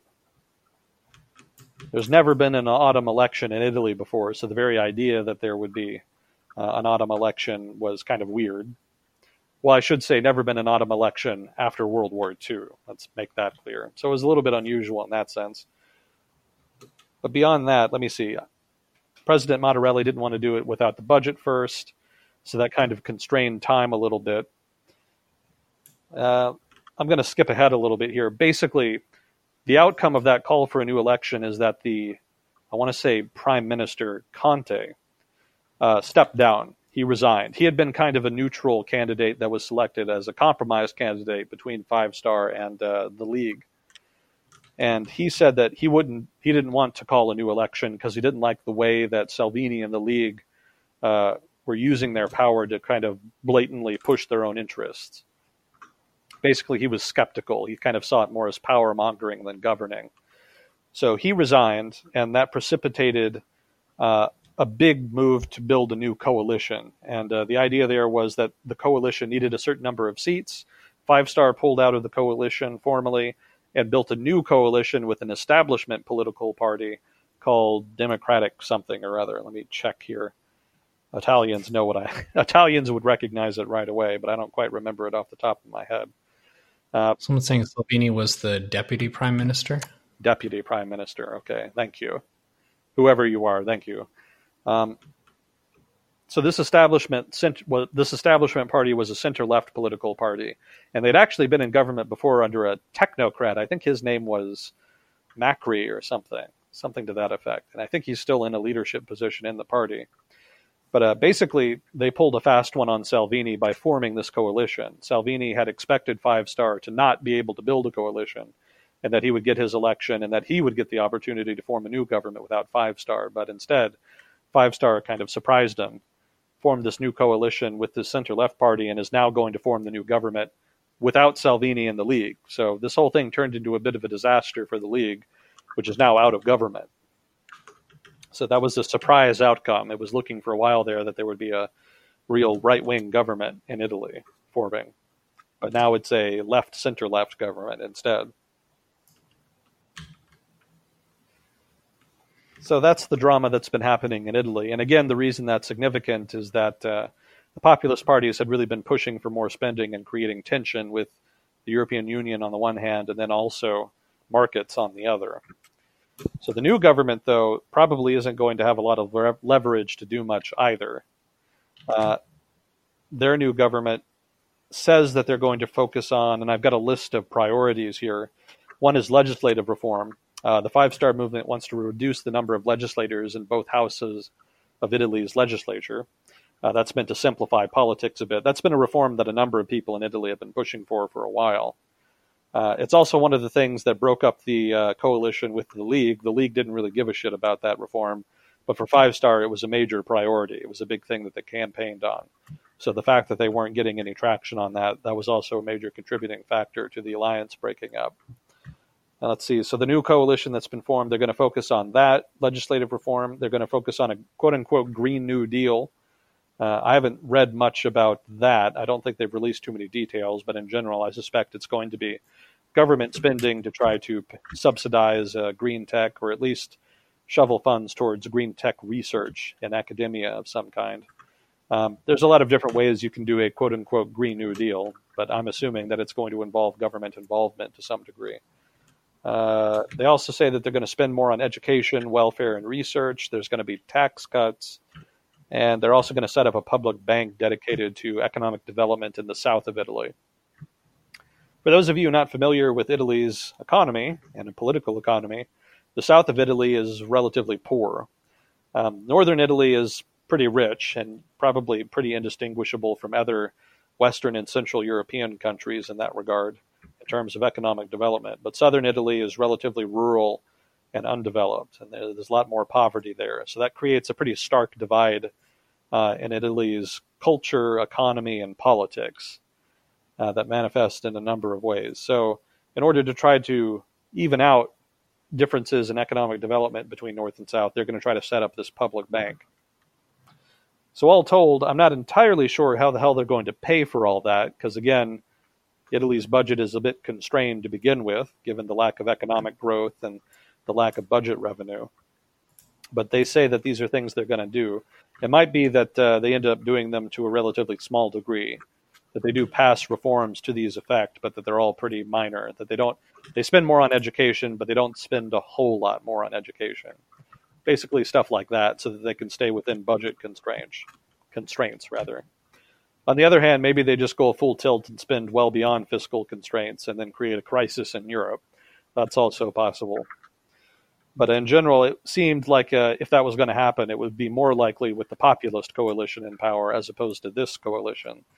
So I think in general, it's less likely. Markets have responded positively. The new coalition, uh, after the new coalition was formed, uh, Italian interest rates, I think, fell, if I'm remembering correctly. And so that suggests that markets are more confident in this government than in the previous one. So that's good news for the economic health of Europe. It's good news for Italy, certainly. Um, if you're a big believer in the Five Star Movement and this uh, Democratic Party, then maybe not. Probably you're going to end up being disappointed because I don't think they have enough uh, room to maneuver to really do anything too big in terms of reform or government spending but I could be wrong. Maybe they try for something, but in general, I'm a little skeptical. But uh, this was all this all unfolded over the past couple weeks and kind of made a lot of people in markets hold their breath a little bit. Wasn't really entirely sure how that would play out. So we got a surprise ending and a new direction for Italy. Um, in terms of headlines, you'll probably notice less headlines involving immigrants in Italy. Um, again, the League ha- focused heavily on immigration, and Salvini in particular made a point of being the public face of Italy's anti-immigration sentiment.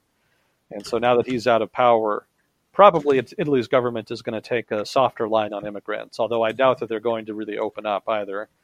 Uh, again, immigration is very controversial, and I think a lot of uh, major establishment parties at this point are starting to realize that uh, it's easier to give compromises in terms of restricting immigration than it is to compromise on the core economic structure of Europe you know things like neoliberalism, uh, free trade, uh, stuff like that.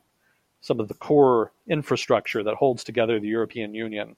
Some of that's being criticized by the same people that uh, criticize immigration. And given the choice between the two, I think most establishment parties now are really coming down on the side of preserving the economic institutions that hold up Europe at the cost of restricting immigration. That's basically why center left parties kind of swept elections in Scandinavia recently. Over the past, I think, couple months or so, elections were held in Sweden, Denmark, I want to say Iceland too. And basically, the center left establishment parties did really well. And part of the one of the ways that they did that is by shifting their campaign, uh, shifting their political platform rather, to emphasize uh, restricting immigration, where before they hadn't been doing that. So by giving that concession, they were able to pick up significant votes and marginalize a lot of that populist sentiment. And uh, you know, on the one hand, less immigration, but on the other hand, they get to kind of stabilize what had been some pretty contentious politics in the region. So that's an improvement there in terms of political stability in Scandinavia. And now we're kind of seeing something. We're probably going to see similar similar such trade-offs made in the rest of uh, in the rest of Europe. You know, Germany and the CDU, that is to say, the Conservative Party, for the most part, in power in Germany.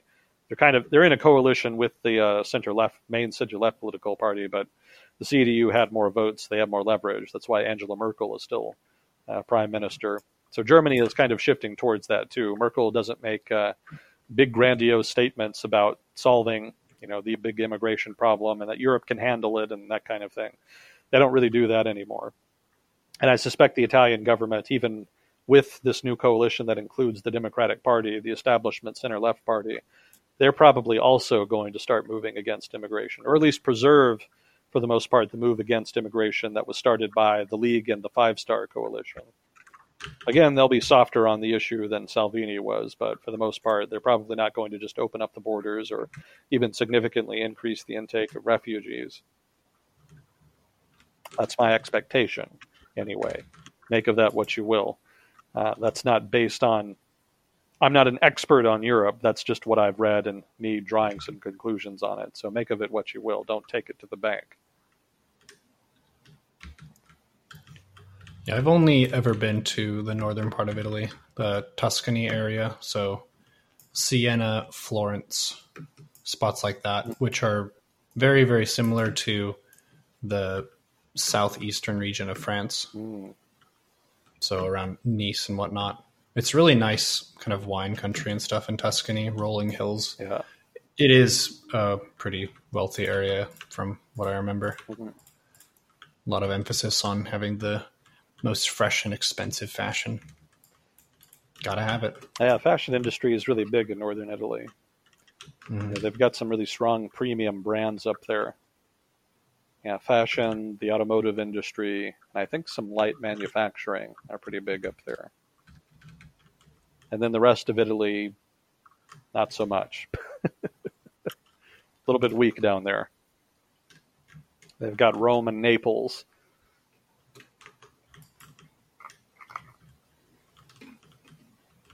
So let's see, what else do we have here? That's uh, that's Italy in a nutshell. There. Um, how do you feel about Greenland, Neuro?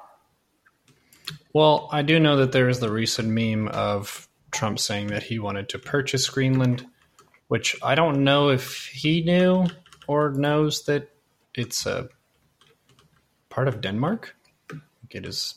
That's correct. I think under their control, so would have to be talking to Denmark about purchasing it. But well, that's basically what he was actually doing, if you can believe that. Okay. He actually had a meeting scheduled with the Danish government. I think it was before the G7 meeting or something to that effect. But uh, he was going to go over there and meet with them. And uh, he released a tweet, well, posted a tweet, if you like, basically saying that he was interested in buying Denmark. And the Danish government kind of came out and said, well, that's ridiculous. You can't just buy Denmark. Huh? Buying Greenland, not Denmark. Oh, sorry. Buying Greenland. You can't just buy Greenland. That's uh, that's ridiculous. And so then Trump himself got really upset by the wording that was used. You know, them calling it preposterous and whatnot. And so he actually canceled his trip. He refused to go to Denmark to meet with the government because they thought he thought that he'd been slighted by the Danish government. So apparently that was a semi-serious proposal on Twitter. I don't think you can blame. that's where you make your semi-serious proposals. I don't think you can blame the Danish government for being incredulous. Uh, normally, when you want to do something big like that, you use your diplomats. You know, you contact your embassy in the other country, and then you have them send out feelers, and then you kind of negotiate it in the background for a while, and then once some kind of understanding is met, then you start the formal negotiations at the national level, at the government to government level, rather. You can't really just come out and blurt it out saying, I want to buy something from you, can I? Can I has Greenland? Well, no, you can't. At least not without more of a negotiation in place. As is, the Danish government says not only are they not interested, but that uh, the government in Greenland is not interested because it's an autonomous government. They have a fair amount of autonomy, and uh, I don't think the Danish government would force Greenland uh, to basically change its sovereignty against their will. I don't think they would uh, do it unless they had their permission. And the Greenland government has suggested that it is not, in fact, interested in being a part of the United States at this time. Um, can't imagine why, but as is, they're pretty comfortable being a part being a part of Denmark. Uh, if they were to switch, if they were to become a U.S. territory, that would be a pretty significant change in the law. Uh, Danish government uses Napoleonic Code, and the U.S. obviously is a common law country. What are those two things? Common law is the old British legal system, and basically it's a legal system that's built on precedent. You know, however, a given case ruled before serves as the basis for future decisions. This is gross simplification. I'm not a lawyer. I vaguely know what I'm talking about. So, you know, this is a good time for the usual disclaimer. I'm not an expert in everything I talk about. I make mistakes. If I say something stupid, biased, or wrong, please, please do correct me. I encourage chat's participation. I don't read chat while I do this, but I will read it later, so I will eventually see your comments. Uh, so again, participation encouraged. I learn a lot from chat, uh, generally, after the fact when I read through it. And so I appreciate the opportunity to see different perspectives and criticisms and whatnot. And uh, yeah, that's that's the usual disclaimer in a nutshell. So when I discuss this legal stuff here, um, just keep that in mind, and please do give me you know corrections and criticism if I get this wrong. But basically, from what I remember, common law is the old British system, and it is based principally on precedent. Napoleonic Code, on the other hand, is a system of laws that was, as you can imagine, stemmed from Napoleonic France, and they kind of spread it around when they took over Europe. And a lot of the new laws that were implemented as part of Napoleon's conquest of Europe and the places that he conquered were relatively liberal. Liberalism was kind of a new thing at that time. So these liberal reforms were not wanted by the governments that were conquered, but they were pretty popular with the people. So even after Napoleon was defeated, a lot of these liberal reforms were maintained and they formed what came to be called Napoleonic Code.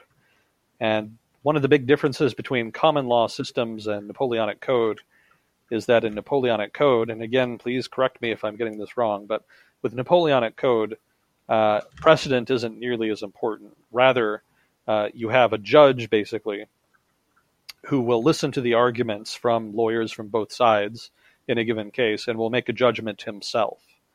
Uh, as opposed to in an adversarial system like the common law system, uh, well, let me backtrack a little bit. Not only does in a Napoleonic code system, not only does the judge make the decision, the final decision, he also is responsible for the investigation. I should point that out. So the lawyers for the two different competing sides, they don't actually do their own investigation and then present evidence. Rather, the judge himself is the head of an investigation in which the lawyers have input. So that's in stark contrast to the common law system where the lawyers from the two sides do their own investigations and then present evidence before the judge, and then the judge makes a decision based on the evidence they present him. So those are your two big differences investigations, precedent. And that's all I remember off the top of my head. So that's not a detailed explanation, but roughly that's the history and some of the differences that I'm remembering. And I hope Chad is adding something substantive here, because I'm sure there's more to it than that. Wait, how did I get onto that? Common. Uh, we talked about Denmark has Oh, a right, right, right. System. Yeah, so those, they would have to figure out how to work that. Uh, the U.S. and the who's it has different systems like that.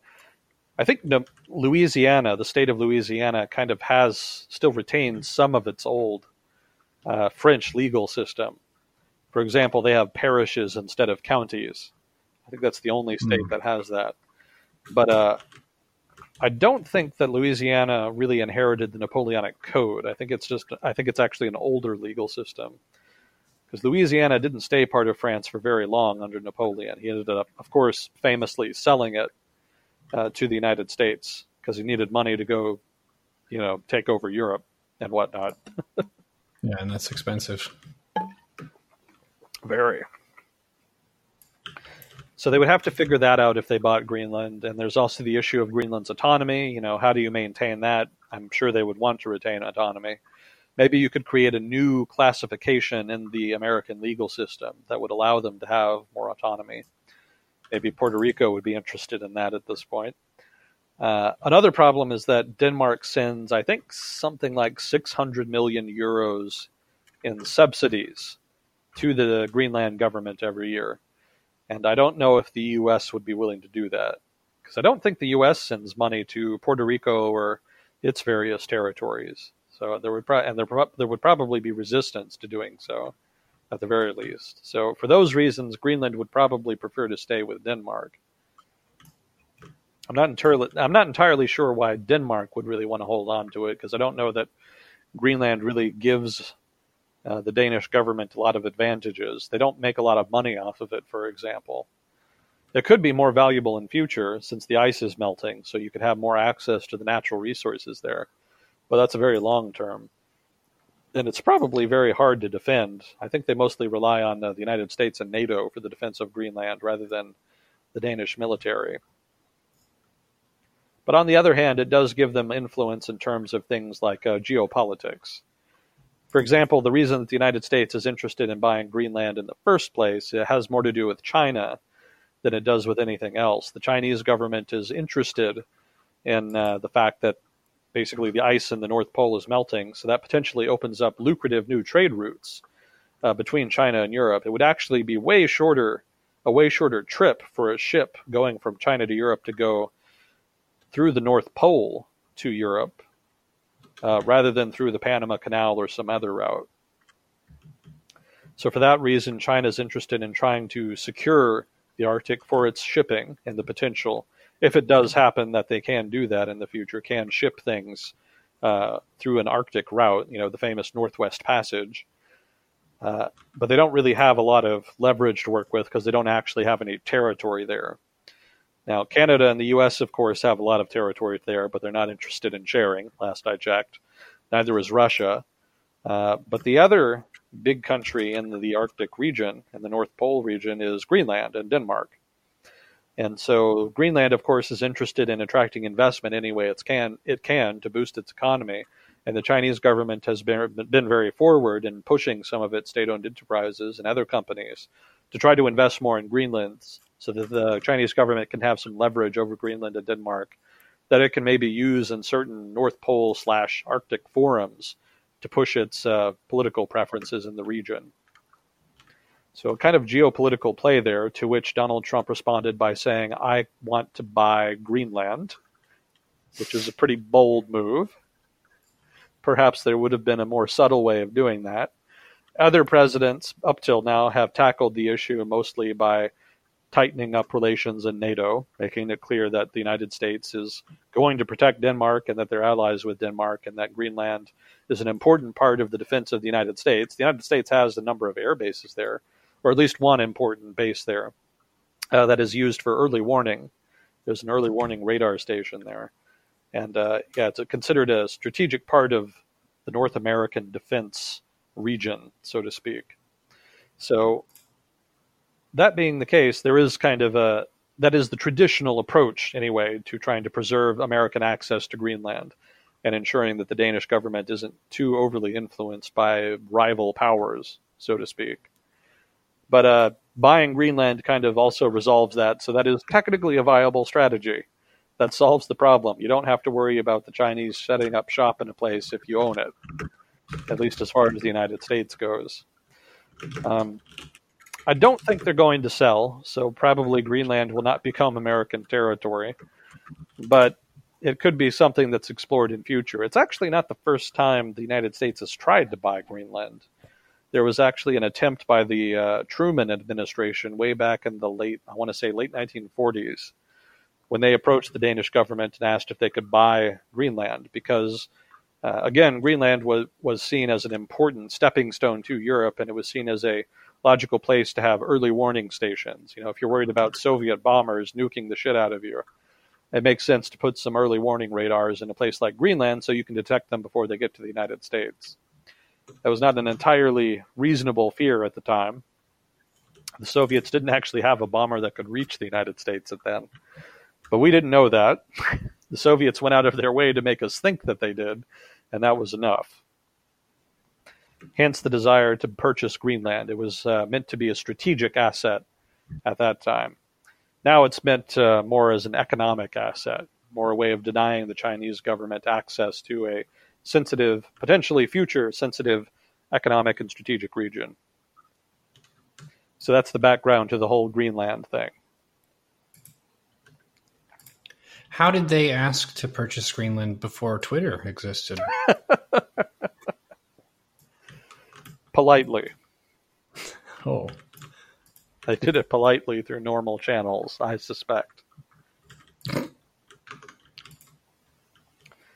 Okay, so that's Greenland. That's interesting, but it, nothing really happened with it, and probably nothing will, most likely. But there's some interesting history there, so I thought it was worth touching on. Uh, let's see, we did the Brexit thing. a brief note here um, there was a change to immigration rules in the United States, and this was an administrative change.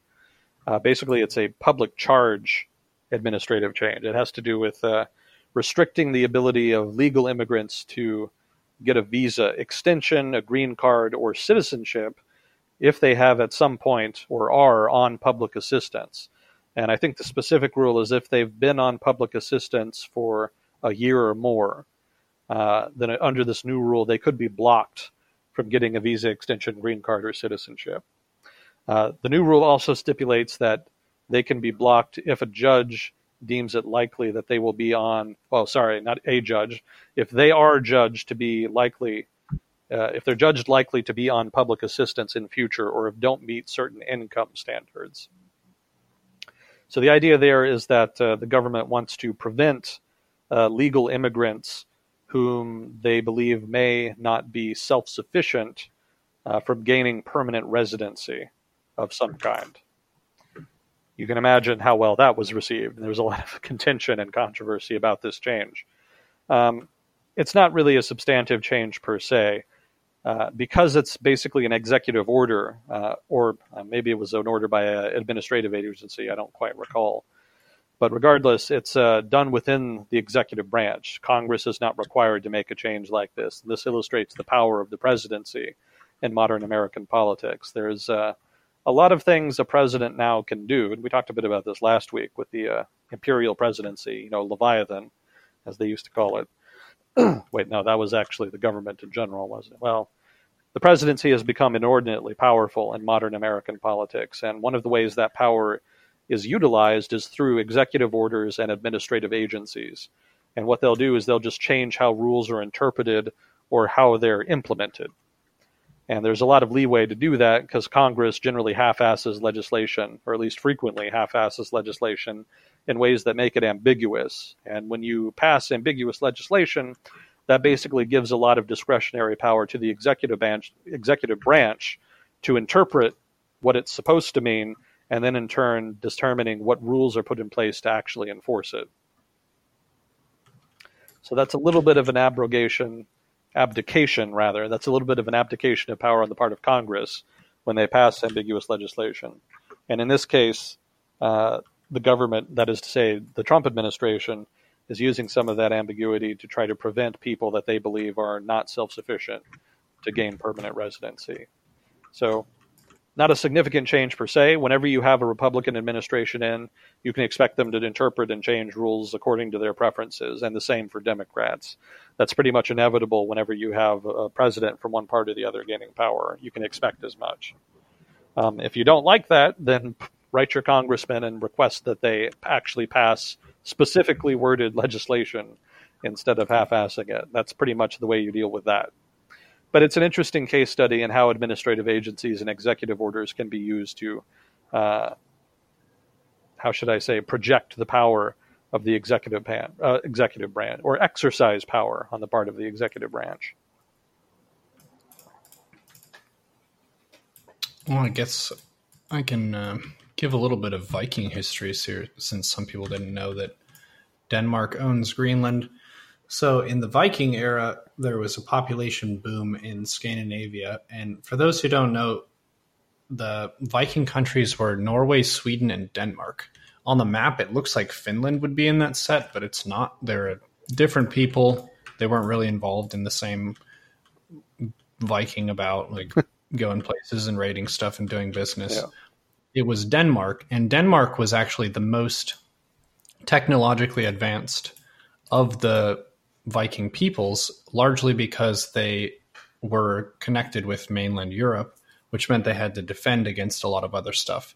For Norway and Sweden, they really only had to deal with fighting each other. They didn't really get invaded much. I mean, who's going to go on a boat and sail north? It's like cold as heck and the waters are really rough. So they kind of had their own natural barrier and defense just by virtue of being protected by these really turbulent seas.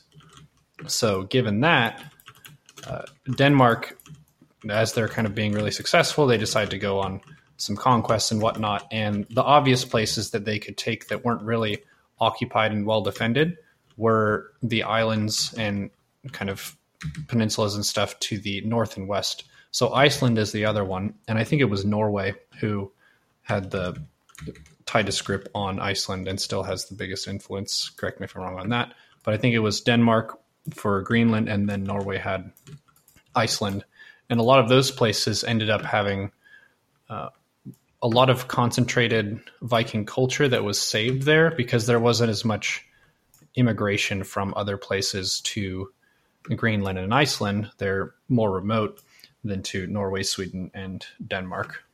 So that's where they keep a lot of the Viking sagas. That's in Iceland.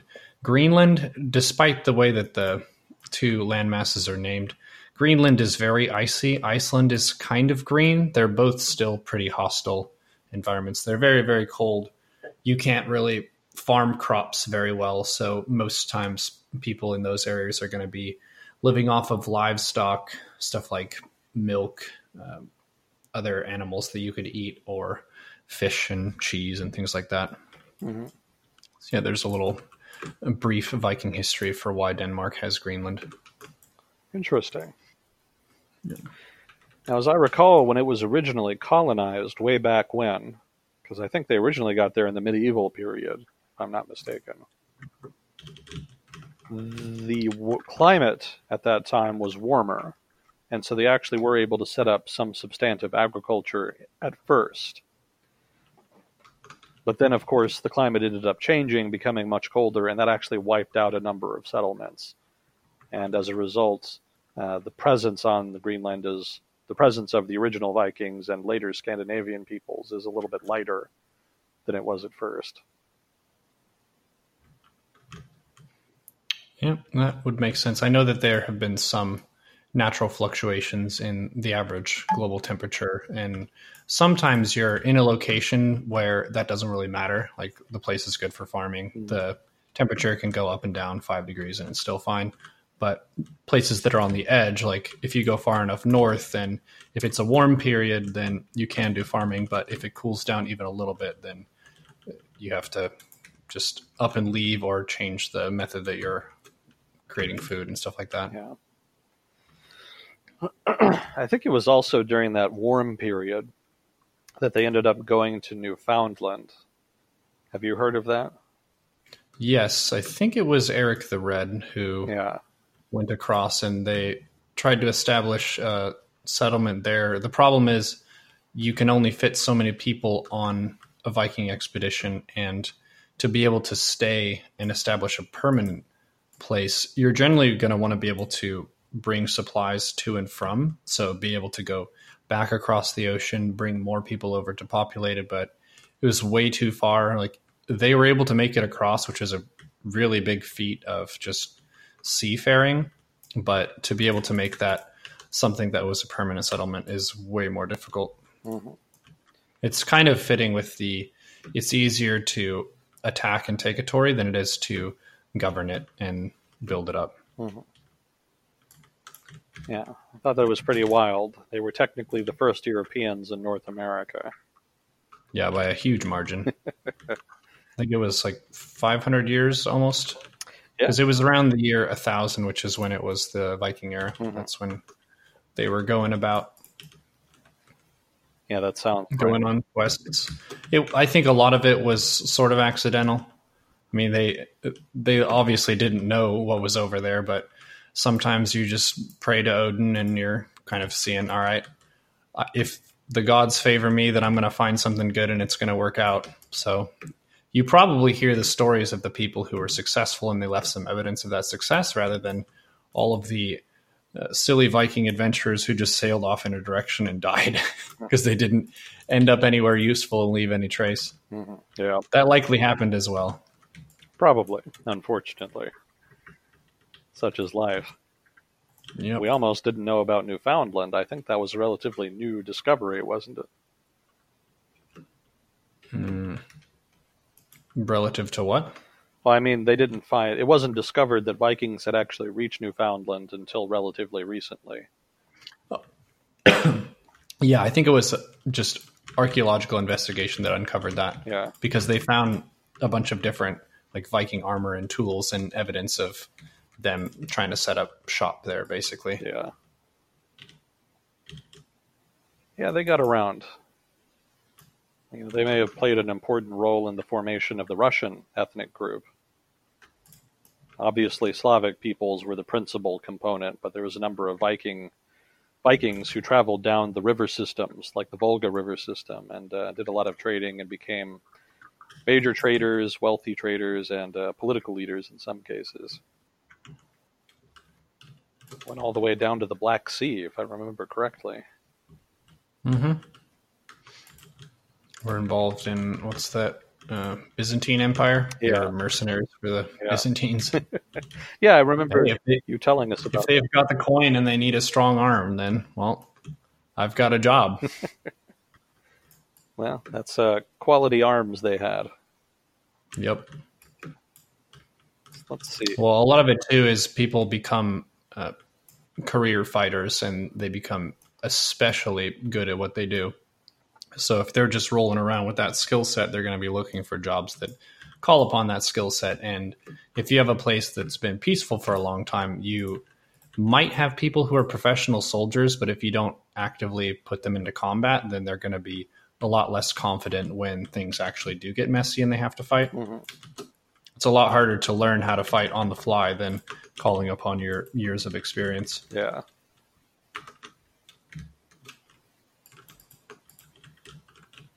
That's the trouble with conscripts. Mm-hmm. You can get a lot of them quickly, but uh, not generally as good going toe to toe against experienced, trained soldiers. Yep. Germany did pretty good with that for a while. Didn't last, though. Too many conscripts on the other side. Let's see, how do you feel about Argentina, Neuro? Hmm. Well, I feel like it's one of the. Uh, I think we talked about briefly before. It's one of the bigger economic actors in South America, but right now they're going through a bit of a mess. Yeah, I hope you haven't been investing much there, because it's not going well. Uh oh. Well, for a long time, for those maybe not familiar with Argentina's economy, it's uh, mostly a export economy that focuses on agricultural goods, although they've been producing more industry too. But it's kind of known for its uh, incredibly productive agricultural land, the Pampas. And so they export a lot of beef and food and you know, what have you. So under the uh, previous Kirchner government, and we talked a little bit about this last time, under the Kirchner government that was in power uh, before, there were export restrictions put in place. There was taxes were raised. Uh, fiscal spending was way too high, uh, prohibitively so, and uh, there was just well, they actually got locked out of debt markets because nobody trusted them to borrow and actually pay anything they borrowed back. So the economy, because of that lack of access to uh, international liquidity, and because of that fiscal hole that they were spending themselves into, they eventually just uh, I don't want to say the economy collapsed. That's too much, but the economy entered a period of decline that had the principally because of inflation. That's generally the telltale sign in Argentina, but also falling production and just too much regulation, strangled businesses, the whole the whole shebang. It was kind of a mess. So then the conservative was elected, replacing Kirchner, a guy named Macri, I think his name is and he tried to implement reforms to restore market confidence, reduce inflation, and restore uh, fiscal solvency, so to speak, to the Argentine government. And uh, he passed a number of reforms, but ultimately he wasn't really able to significantly cut spending because there was too much opposition in Argentina's legislature. And uh, such was his inability to pass substantive reforms that markets did not have confidence in him. Uh, they were hopeful at first, but after a while they lost it, and so inflation has remained largely unaddressed in Argentina. And so the economic conditions in Argentina have been deteriorating further, even though there's a conservative in the executive office, uh, in the executive branch rather, uh, who nominally wants to reform the economy. He just doesn't really have the votes to do enough to assuage markets and uh, return the economy and stabilize the economy. So the reason that's significant is that uh, new elections are coming up, and it's looking like the leftists might come back into power. Um, not Kirchner herself, per se, uh, but rather someone in her party uh, that has her running as vice president. And his name, I think, I don't know if I has his name here. No, I don't have his name, but he's somebody that she's had a rocky relationship with in past.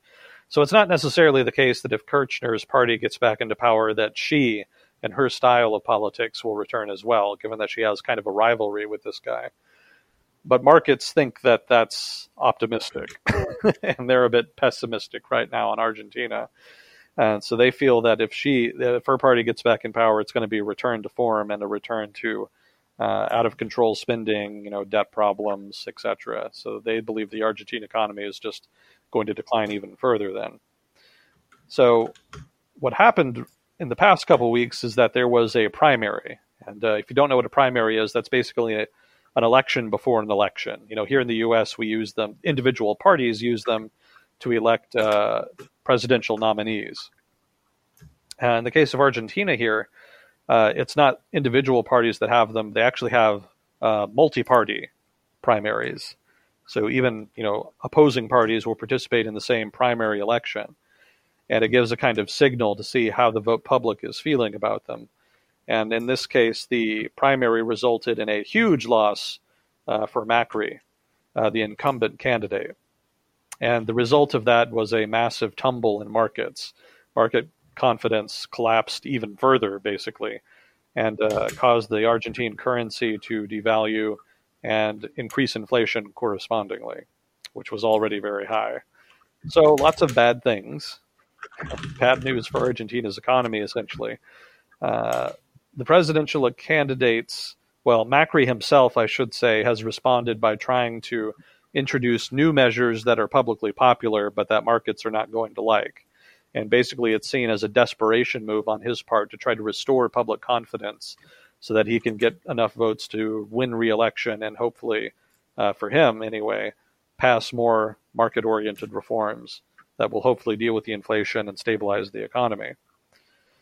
But it's unclear if these will be enough to win him re-election, given that he's kind of associated with utter failure in stabilizing the economy. Some of the stuff he's doing include proposing income tax cuts, increases in welfare spending, and a freeze in petrol prices. Uh, for you Americans, that's freezing gas prices. So altogether, those things would be more popular than just gutting government spending to try to assuage debt markets. Uh, but on the other hand, those things are going to make the fiscal situation worse, and it's already pretty bad. So they really should be doing the opposite. But as is, markets kind of gave him the benefit of the doubt because they know that if he doesn't do something, then he has virtually no chance in the election, although most people are predicting that he's going to lose regardless anyway. So most likely we'll see a return to if not Kirchner style governance, then at least uh, what would be called left, what you could call leftist Argentine politics, uh, Peronist politics, as they call them there. Although that's not entirely leftist. Uh, Peronism is kind of kind of mixes leftist ideologies with populist right ideologies. It's sort of nationalism plus economic economic centralism. It's sort of a weird animal. It's very Argentine. Stems from uh, Juan Perón, whom I'll be talking about in my podcast series that I'm still working on. I've Got a whole episode on Argentina, quite a bit, so I'll be talking about Peronism and that if I can ever get it finished. So, the outlook for Argentina's economy is not great, and if it deteriorates further, that could be a problem for the regional economies that kind of have ties to Argentina. And if there are export restrictions, that could lead to fluctuations in food prices world globally since Argentina is a major producer. I don't think it'll collapse prices or any or significantly raise prices rather, uh, but it could be a problem. Yeah, it could tick them up a little bit.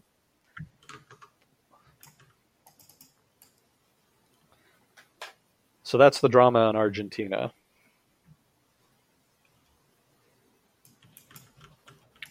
Did you know that? Now you know.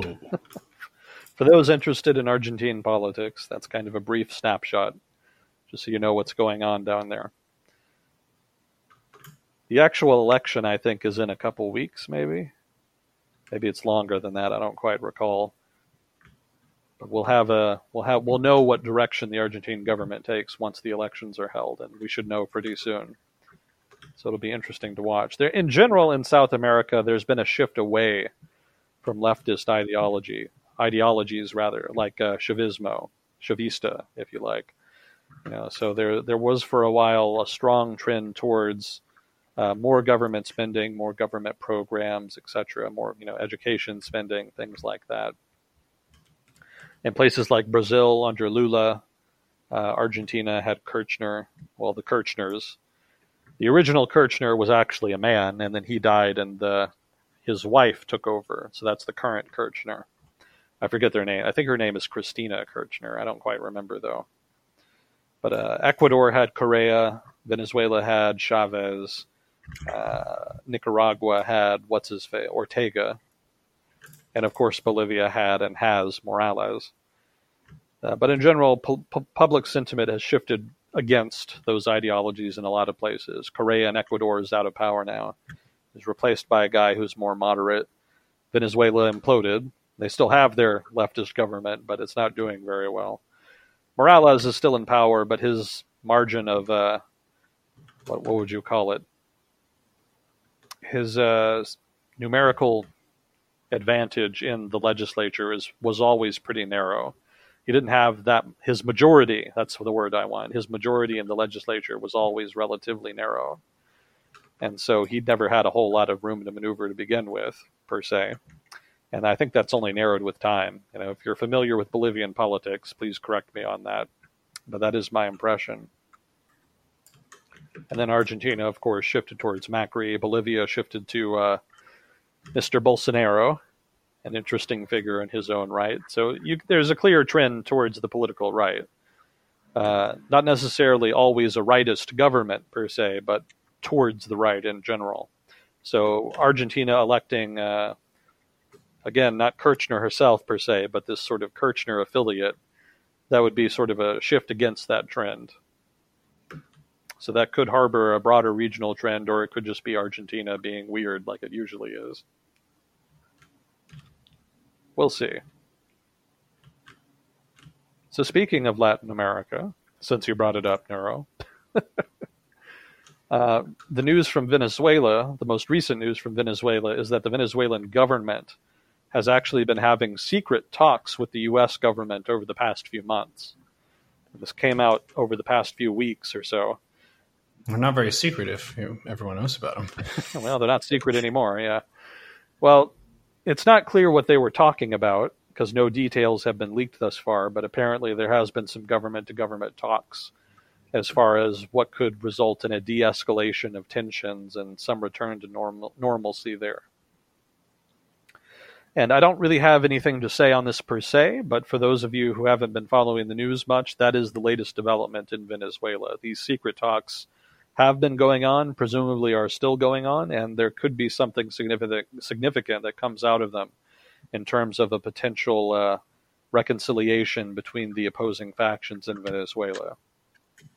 Or more likely, it just comes to nothing, and then everything just keeps going as it's always been going. So, status quo always a safe bet in terms of politics.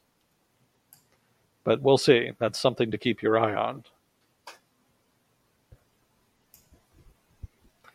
I did think, uh, as a side note here, the president of Venezuela, uh, I think his name is Nicolas Maduro, uh, he had an interesting way of describing the meetings. He described the meetings as, quote, secret meetings in secret places with secret people that nobody knows, end quote which I thought wow. was a little on the nose, but fair enough. I suppose that pretty much sums up Secret Talks. Uh, let's see. Also, South America, Colombia. You're familiar with the Colombian Civil War, right, Neuro? Vaguely? Mm, vaguely, yes. Yeah, in general, it started way back in the 50s, kind of, sort. It actually kind of had its origins in La Violencia, which is a very fancy name for political violence, I might add. That sounds very catchy in English. La violencia. Well, in English, it just means the violence. Yeah, yeah, it just means the violence. But in Spanish, it sounds so elegant. Mm-hmm. But that period of political violence kind of originated the political tensions that exploded later into civil war in the early 50s. And the result was the formation of a uh, radical Marxist group called uh, FARC, uh, which I believe stands for something. Uh, I don't. I'm not even going to try. Armed Forces something Colombia, basically. And there was also another group called the ELN, which was also far. It was never as big as FARC, but it was also another significant rebel group. And uh, they fought the government for decades, starting in the 50s all the way up till just a few years ago, I think it was. And FARC finally signed a peace deal with the Colombian government that almost failed because the Colombian government knew that it was unpopular. A lot of people really hate FARC in Colombia. So they put it to a referendum, and uh, as you might guess, they rejected it. the public actually voted no on the peace deal. So that put the Colombian government in an awkward position because they'd been negotiating that peace deal for a long time, for a couple of years, I think. Something to that effect. It was uh, President Santos, I think, at the time. Please correct me if I'm wrong on that, but I think it was a guy named President Santos. And he kind of put himself into a corner by forcing that rep, by putting it to a referendum. So I think he ended up making some minor changes to the uh, peace deal that had been negotiated to try to appease public anger. But then after he did that, he didn't have another referendum. He actually just said, okay, well, the referendum was cons- consultative.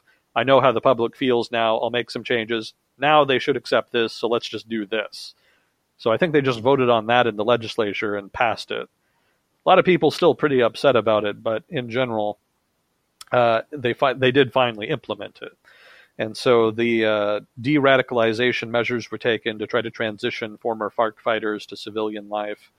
Uh, they tried to disarm FARC. You know, they did all of these kinds of things to de escalate things. And make FARC a sort of normal institution.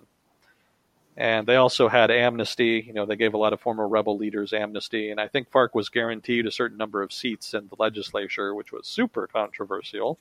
Lots of people really hated that one. But uh, in general, things were going relatively well, but there were tensions. You know, there were some rebel leaders that the government arrested for other crimes or crimes that were too serious to ignore and that kind of made FARC certain FARC member, former FARC members, a little suspicious that maybe the government wasn't being entirely genuine.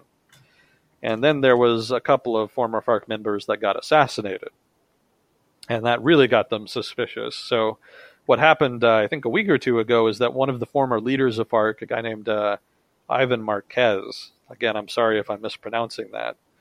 Uh, he announced that he was going to restore FARC uh, under the form of a new organization called FARC EP. And it has to do with this general disillusionment with the peace deal. You know, uh, again, people on both sides are unhappy. FARC doesn't like that some of their members are being assassinated, among other problems. Uh, um, and you know the government arresting certain former members, and then of course the broader public hates the FARC because they, a lot of people in the general public see them as a terrorist organization. Uh, nothing more than that, even in a lot of for a lot of people.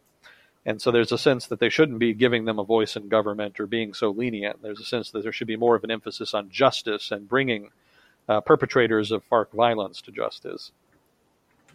So the deal isn't completely breaking down, but the fact that this major leader is trying to kind of get back into the game, so to speak, is kind of a bad omen. That do- that doesn't really bode well for peace in Colombia but violence never really went away. You know, there was uh, there's always there was still right wing paramilitaries operating in the country, and a lot of former FARC members transitioned into the drug trade, which was a pretty easy transition to make. You know, living out in the jungle, and a lot of FARC revenue was raised uh, through the drug trade. So it makes sense. If you can't get paid to fight anymore, you might as well get paid making and selling the drugs that you were making producing all along anyway. Not all of them did that, but a fair number did. And of course, the ELN, the other rebel group I mentioned, they never had a peace deal with the government, so they've just kind of been going on their usual uh, menace and mayhem as per usual. So there's kind of a sense in Colombia that the peace deal isn't working, and that it's maybe not going to collapse fully, but maybe critical components of it are going to fail, and maybe some people that were covered under it will return to the forest, will return to the jungle rather, and uh, go back to being guerrilla fighters. So I don't want to say the Colombian Civil War is going to start up again, but there's some early warning signs here that suggest there might be a problem.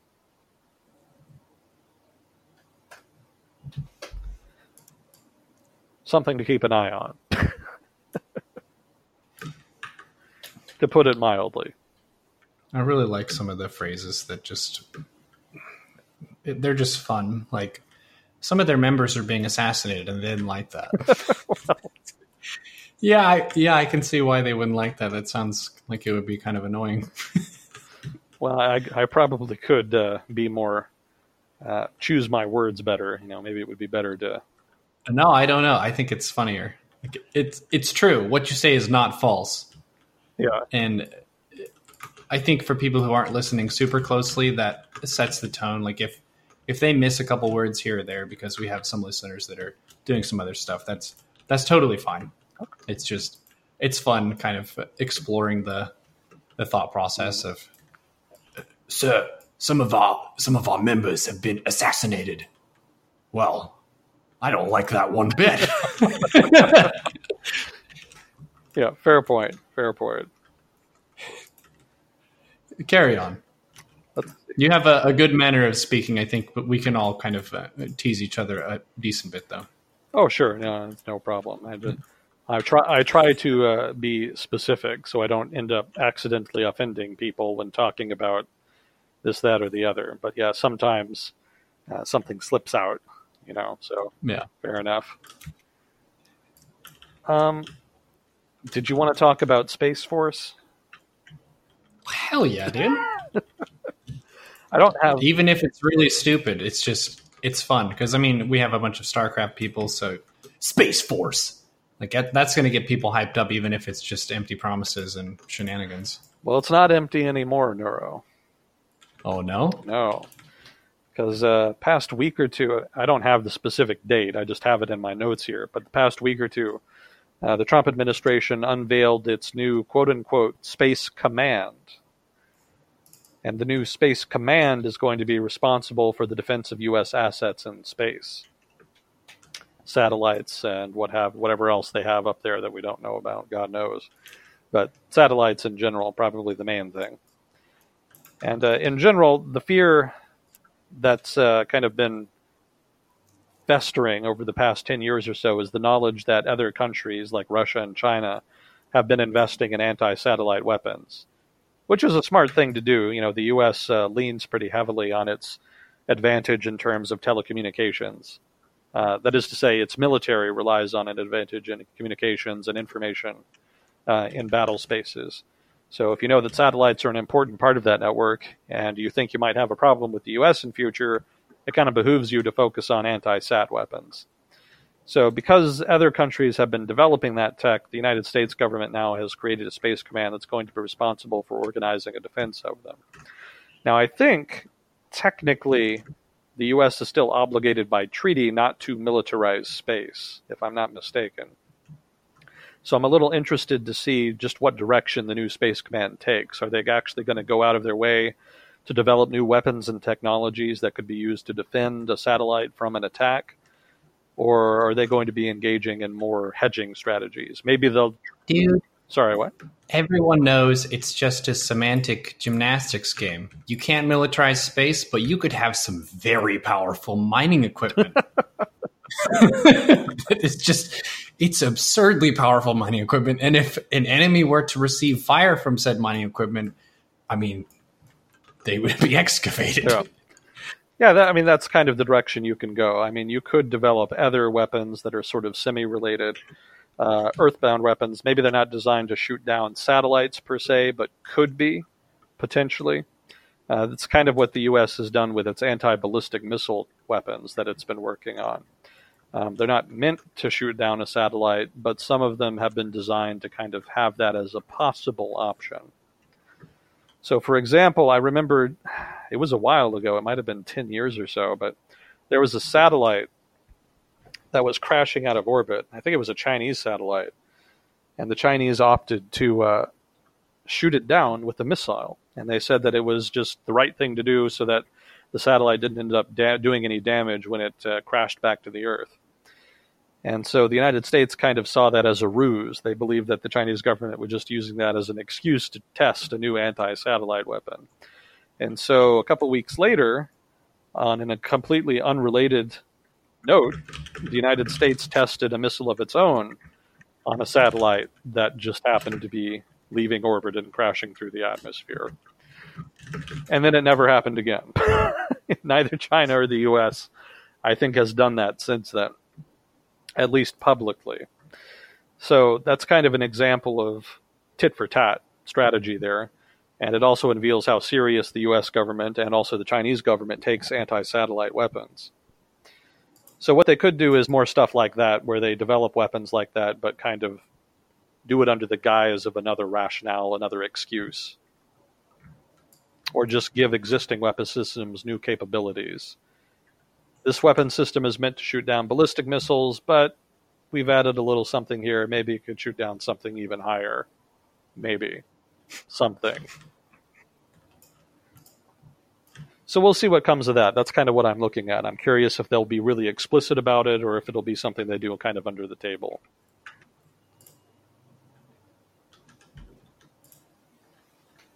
Space Force. Space Force. I mean, it, I feel like stuff is going to happen eventually. Like as we venture out more into space, moon base, Mars base, stuff like that. Having the monopoly on violence is still a part of being a, a creature in the world. So you're going to have to have someone who's the boss. Mm-hmm. We don't know for sure who that's going to be, but like there has to be a way to enforce rule of law and also to protect citizens and stuff like that from bandits, space bandits. the rules of human psychology and human nature still apply. Yeah. Even in space. So Yeah, you gotta hedge your bets. Sort that in some capacity. Have you ever seen a Akira? Yes. Yeah, there was a big space based laser system in that movie. Do you remember that at all? I believe so. It was kind of at the end near. Yeah, it's been a while since I've seen that movie. Yeah, I don't know if some one of the It's one of the earlier classic anime movies. Oh yeah, yeah. It's one of the big ones that started anime as a thing here in the U.S. back in the '80s. But the reason I bring it up is I don't think that's the kind of weapon system that's going to be developed. But there has been some designs to that effect. There was a system I think called Thor back in the day that was supposed to be like um, metal rods that could be dropped from a satellite and then steered to a given target. And there were no explosives, I think, but uh, there was enough kinetic energy that could be built up just from the rod, you know, moving so quickly through the atmosphere after falling from space that it would have had a immense power. And with the right guidance equipment, uh, could have been pretty accurate. So I think that weapon system was designed, but it was never implemented. I think, but I don't think that's the direction Space Command is going to go in. I think that's going to be more about defensive systems, uh, more Star Wars type stuff. Um, maybe for those not familiar with Star Wars, I'm not talking about the movie, but rather in the 1980s, the Reagan administration in the U.S. Uh, started up a whole new program that the media, I think, started calling Star Wars. And the program was meant to develop space based weapons that could destroy other satellites, defend satellites from attacks, and potentially even shoot down ballistic missiles and it was an expensive project, and it never really had a lot of. Uh, it was never really likely to be very successful because the technology that would have been required was so far advanced uh, to what was available at the time. It was meant more of a challenge, more as a challenge to the Soviet Union. We're going to spend a bunch of money to develop new systems, and if you want to keep if you want to keep up with us technologically, you're going to have to also spend money in order to uh, to keep up with us. And the Soviet Union at that time didn't really have the money to do that, and so it ended up being kind of an effective way of pressuring them into backing off from the Cold War a little bit. There was a number of reasons the Soviets ended up withdrawing from the Cold War, so to speak, and negotiating uh, what was what amounted to a kind of uh, peace agreement in the Cold War, right at the end there in the late 80s. But among them was a sense that the Soviet government just could not compete with the U.S. government in terms of the size of its budget and the degree of technological innovation that it could produce. And so that was the significance of Star Wars. And that was kind of the first time that the U.S. really sort of tested out the idea of, I think it was the first time that it significantly tested out the idea of weaponized weapons, weaponized space weapons. That's a stupid turn of phrase. You know what I mean. I I wouldn't be surprised if they'd thought about it before that, but I think Star Wars was one of the biggest, most well-funded programs to that effect. And eventually, I think a lot of the funding got pulled later after the Cold War formally ended, because the U.S. government was looking for ways to cut spending. Didn't seem to be much reason to have such a huge military. And then it ended up investing a little more later on. Well, not in space weapons per se, but rather in anti-ballistic missile systems. But now we have the Space Command, and so that seems to be more of a formal re- return to the idea of weapons in space, at least nominally. Again, we'll see what they actually do with it. Very, very, very strong mining equipment in space. there you go. That's the spirit. Let's see. How do you feel about the Amazon, Neuro? Yeah, well, it's pretty lit right now. That's what I've heard. so this is a, a little bit of nature stuff that I've skimmed. If anyone is an expert in the environment and forests and all that, Smokey the Bear, if you're tuning in, please help us. But anyways, forest fires are a natural occurrence, independent of human activity. The difference is when is it like really out of hand? Because there's like the proper amount of forest fire where it's part of the natural cycle some stuff burns, but as it burns and it's on the ground, it enriches the soil and new and better plants can rise to fill the space. Hmm. So that's kind of like the ideal standard forest fire. And that's going to happen in forests around the world. It's not specific to the Amazon, happens in California and stuff as well.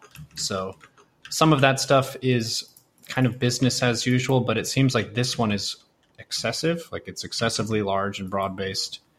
And the question is how much of this is related to human activity in the region versus human activity globally speaking. So, has climate change affected the prevalence and prominence of these fires as well?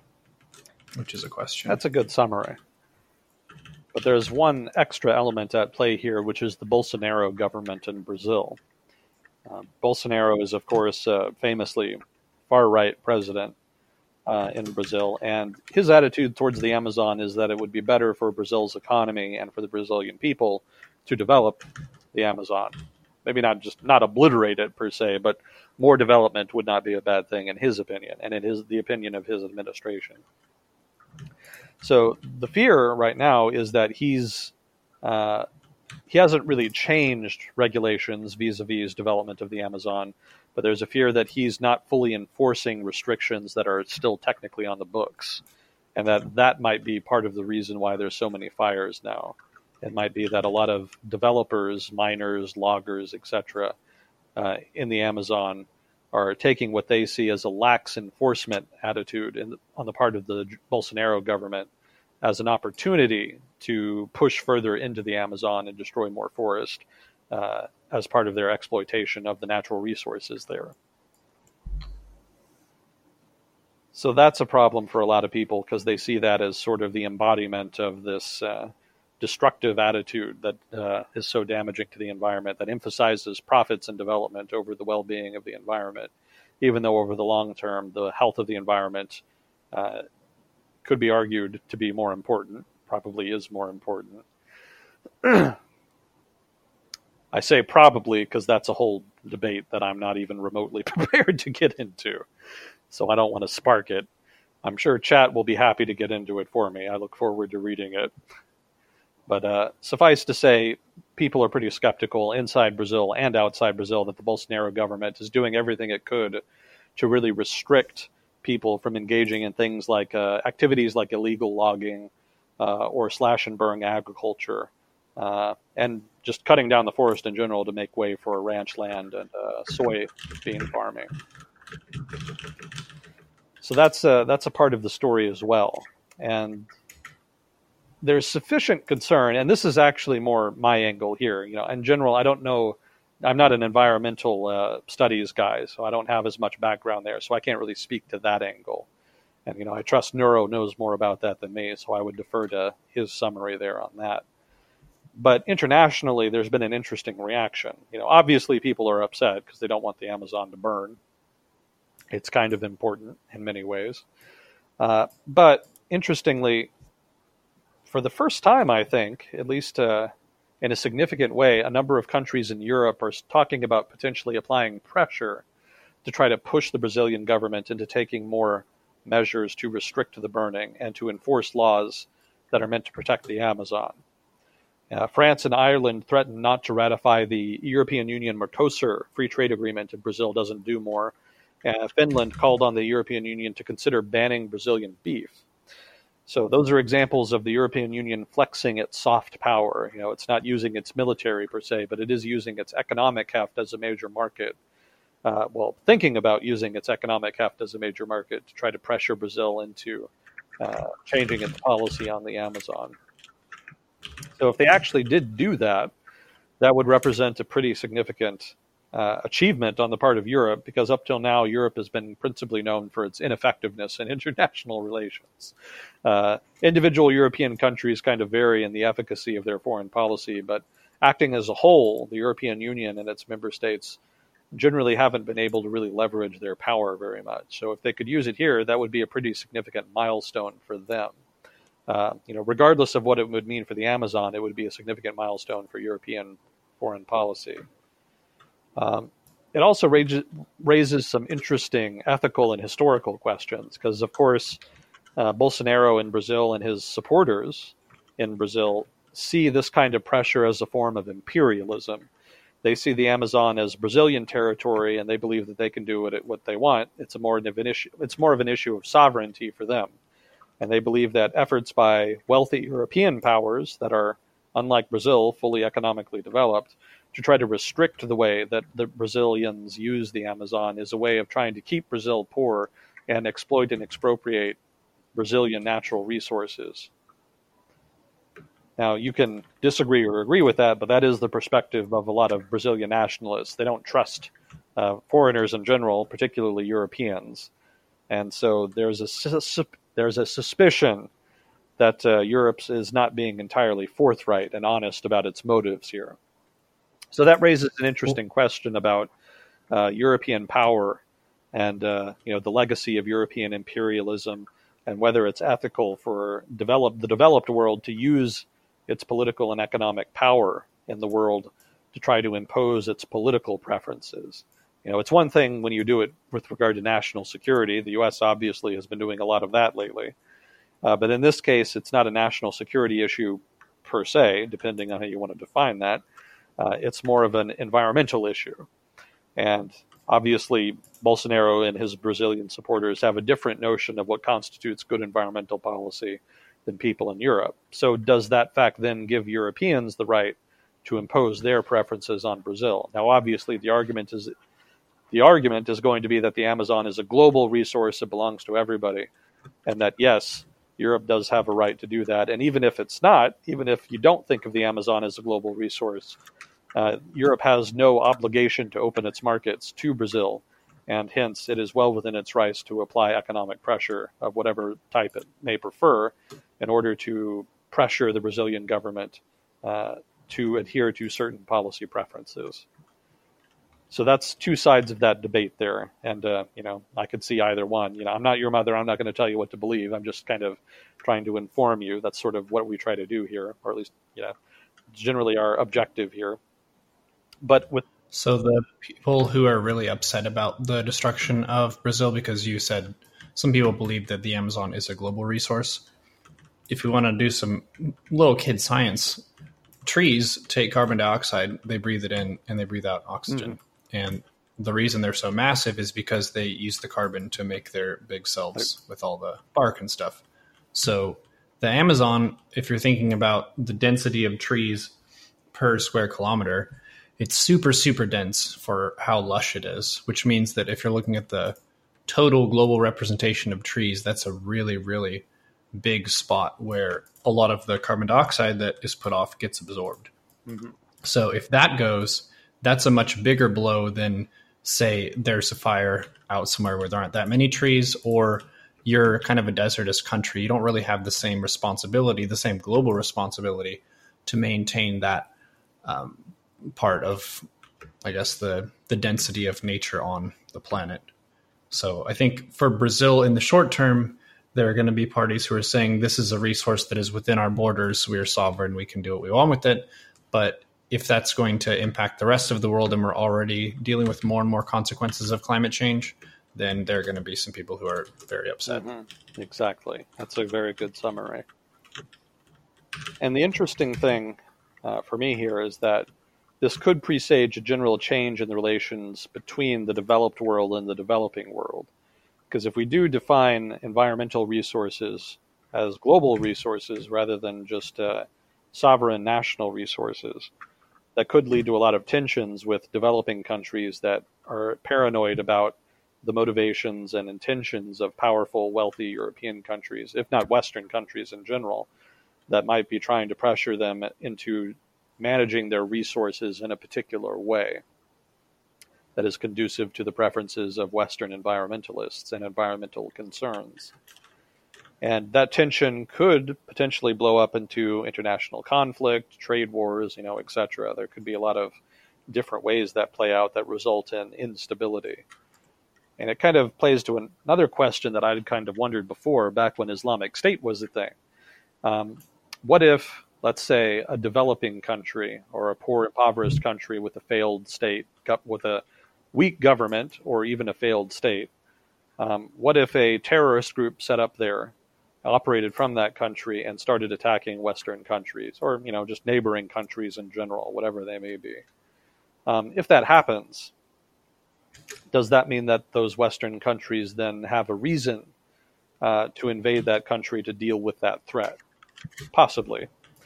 But what if you abstract out and say that the reason that the state was failed there or that the government is weak or etc. has to do with endemic corruption, uh, patronage networks, just general historical problems of one sort or another. And that those factors are what's producing the kind of political instability that is facilitating the emergence of all these terrorists. does that then suggest that you would be able to invade those countries to improve their governance as a way of dealing with the terrorist threat?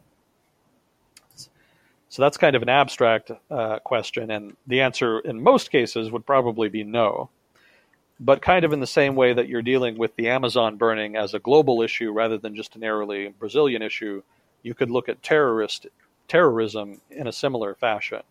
And in this case, kind of like with the Amazon, the problem is more the government in the specific country in question, uh, rather than just uh, individual policy per se. You know, it's not the Amazon by itself burning; it's the Brazilian government that's kind of suspected, uh, anyway, of facilitating it. And in a similar way, a lot of dysfunctional governments in certain regions of the world are sufficiently dysfunctional that they could perhaps be blamed to a degree for chronically producing terrorists and terrorist groups of one sort or another. Now, I'm not making this argument myself per se, but this is a kind of parallel, and the question that I would ask, given this line of reasoning, is whether or not it inevitably leads to a return of European imperialism. If we do start dealing with problems like terrorism and environmental concerns as global problems, does not that not suggest that there is a legitimate casus belli to be had by powerful and wealthy countries in dealing with less powerful countries that are not sufficiently managing what are perceived as global problems and in turn are creating negative externalities for their neighbors. So I wouldn't go so far as to say we're going to be in for European imperialism 2.0 anytime soon. I don't think that's likely, but this line of reasoning could kind of lead in that direction if you take it in a certain way. And so that could be something interesting to watch. I don't think it'll be a major political force, but that reasoning could be that could, reasoning could undergird a new political movement that could itself become prominent and that might impact international politics and national politics in some countries to some to varying degrees.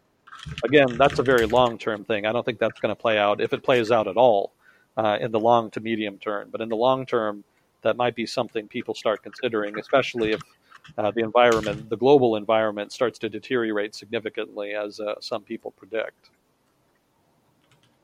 So, an interesting early look at that potential trend. Again, unlikely, but this could be the first manifestation of that trend if it does pan out like that.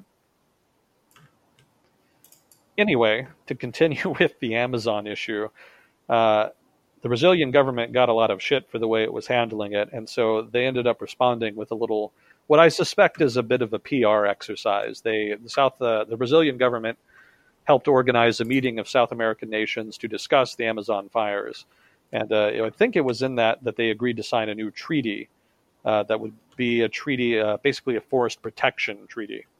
And uh, it was Bolivia, Brazil, Colombia, Ecuador, Guyana, Peru, and Suriname, not Venezuela, notably absent, I noted. Uh, those countries all agreed to do a couple minor things, basically. Uh, they agreed to set up a disaster response network and to set up satellite moder- monitoring of the Amazon those those were the most concrete things they agreed to. They also said that they would put more effort into education, which is very vague, and uh, also they said that they would uh, do more to increase the role of indigenous communities, which is also very vague. So the nice thing about vague policy statements is that they sound really great, but they don't actually require you to do anything later. Excellent for a PR exercise, if that is indeed what they're doing. And if if anybody asks you what you've actually done to deliver on an ambiguous policy promise, then you can always just come up with some bullshit. You said that you would in, do more to increase uh, education. Well, you could spend thousand dollars on a flyer campaign, and technically, that's doing more. You could give one kid a textbook, and you you technically have. Yep, technically you have. So you're not going to impress people with that, but you did fulfill your promise. Yeah, that's it's kind of like making a deal with the devil in a way. It's like making a deal with a politician. Give us a wish, any wish, and we will grant it. Oh, uh, I know of a good one. Let's let's improve education in our community. Very well. I grant you one textbook. Wish granted. Ah, shit. I should have been more specific. Yeah, true with wish making and true with politics. If you see a politician making an ambiguous policy promise, that's probably what they've got in mind. Maybe they'll do substan- something substantive later, but they don't really have to since the promise was ambiguous. So the bar is pretty low in cases like that. That's generally a red flag. Also, besides, you know, having this new treaty, which again I think is just meant more to alleviate some of the international pressure. I don't know how much it's really going to do to protect the Amazon.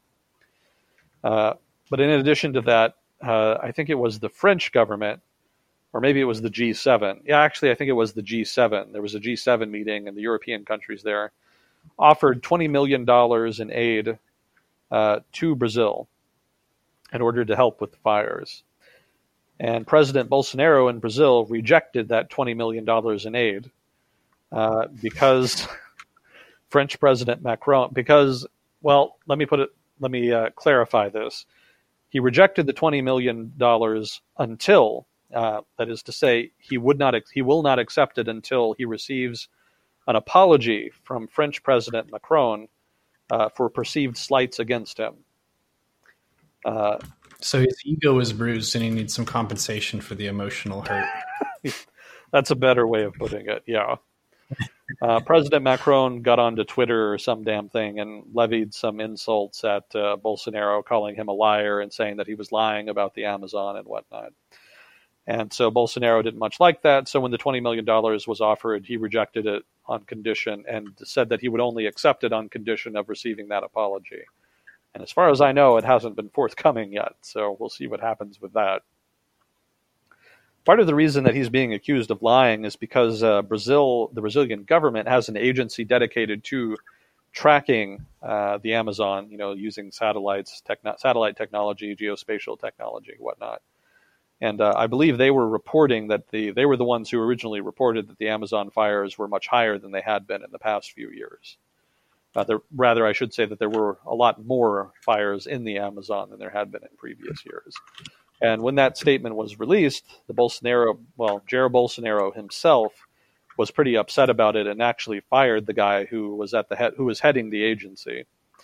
And the agency, for its part, said that you know its data was good. It's not. It wasn't bullshitting. Bolsonaro accused them of producing fake data and trying to make the government look bad. And they said, no, this is just the data. You know, this data is good and that's when he fired the head of the agency. So that made a lot of people outside Brazil and in Brazil pretty suspicious about what the government's intentions towards the Amazon. So understandable then that French Macron might call him then a liar, saying that he's lying about the Amazon, given that there was this kerfuffle with the official reporting agency and the Brazilian government responsible for reporting on the Amazon.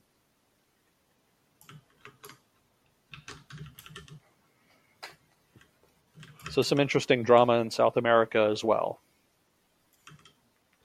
Yep. From a kind of exploratory science perspective as well, there's a super, super high density of diverse species in the Amazon rainforest too. So uh, stuff being on fire there is going to be just impacting the number of cool creatures that we have, and many of them are pretty deep in the rainforest, so we haven't even discovered everything yet. But if we toast everything, then yeah, there's not really going to be too much to discover.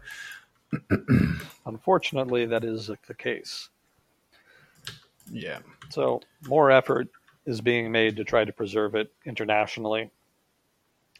Uh, but right now, I don't know how effective the pressure is going to be, given that it's such a sensitive issue for Brazilian nationalists. We'll see what comes of it. Maybe if somebody apologized to Bolsonaro on behalf of Macron, things would move a little faster. I'm very sorry that you feel upset about this, but you shouldn't take yourself so seriously. Well, good luck with that. To be fair to Bolsonaro, he did get stabbed while he was campaigning, so I can maybe understand why he'd be a bit grumpy. You may not have stabbed me, Macron, with a blade, but I have been emotionally stabbed by you. All right, let's see. What else do are we doing okay on time?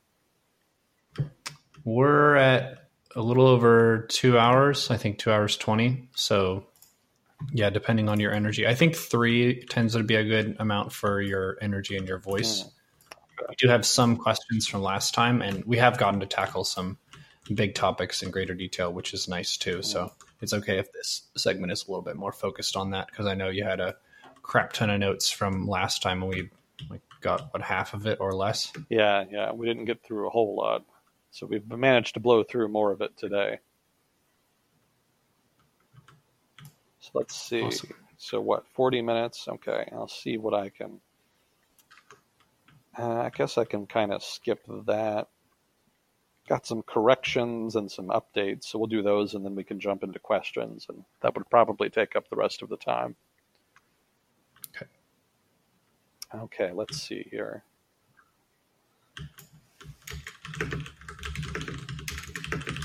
Okay, so last time I said that uh, the 1965 civil rights pro- these are corrections, by the way. Uh, I said last time that uh, the 1965 civil rights protests were the last major protest movement in the developed world. That's wrong. Um, I think I was thinking more of the U.S. Uh, but two of your viewers here, Flames for You and KSAS89, pointed out that uh, the Yellow Vest protests in France recently have been a major protest in the developed world. And also, there were a lot of protests uh, during the fall of communism in the late 1980s, early 90s. So, in point of fact, there have been more recent uh, mass protests in the Western world rather than just the civil rights movement.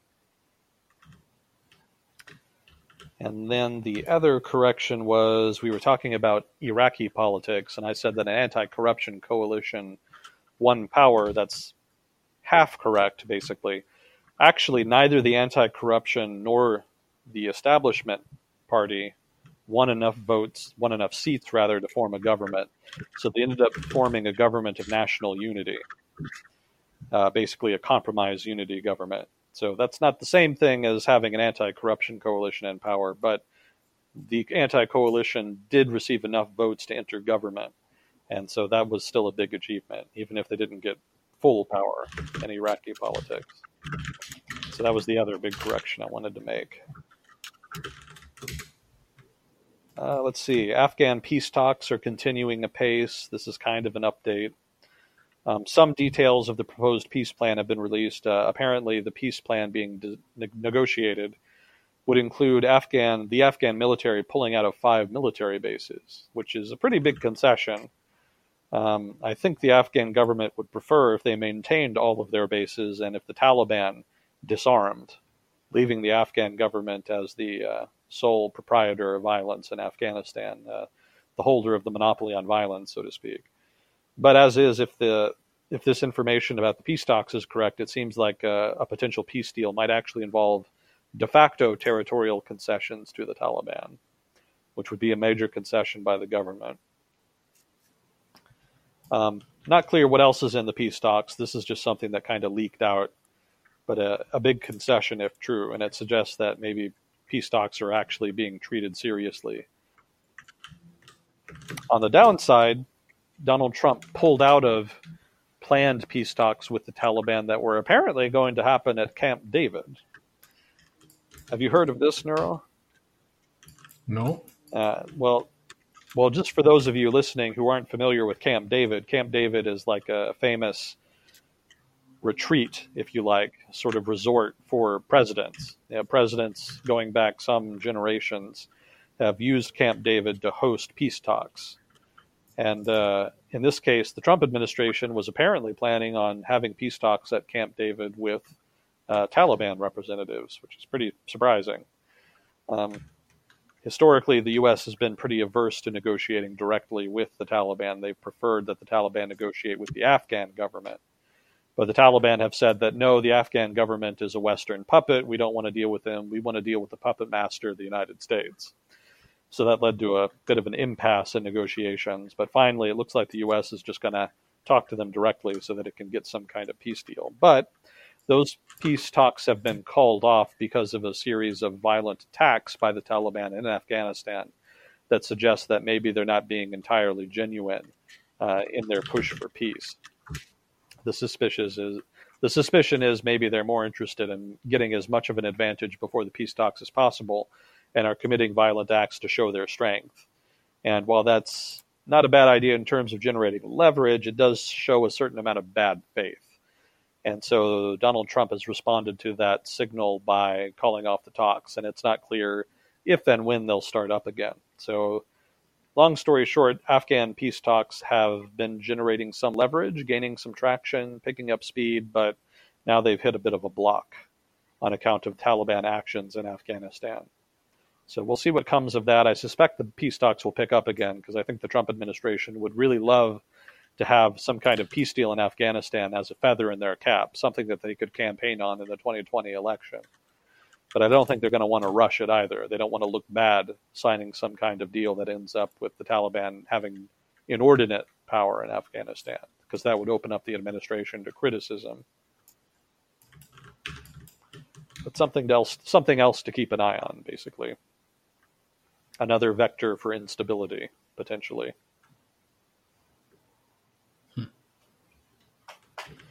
For those of you not keeping track, the United States has been in Afghanistan for 18 years now. Thereabouts, 17, 18 years. Longest war in American history at this point. Doesn't really come up much.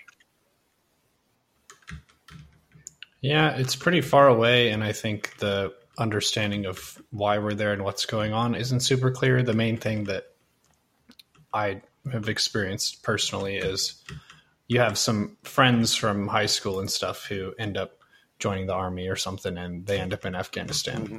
And it's kind of like, well, I don't really know enough about what's going on there to feel like we should be there, but clearly that's where a lot of people tend to go to fight. So something's going on. I think it kind of ends up being that sort of issue where you've been committed to it for so long that you want to see it through, but like what does it mean to see it through? What is your win condition? That's exactly the problem. You know, the whole U.S. strategy in Afghanistan has been hobbled from the start by competing and often conflicting sets of objectives. You know, do you want to fully democratize Afghanistan and turn it into a liberal democracy?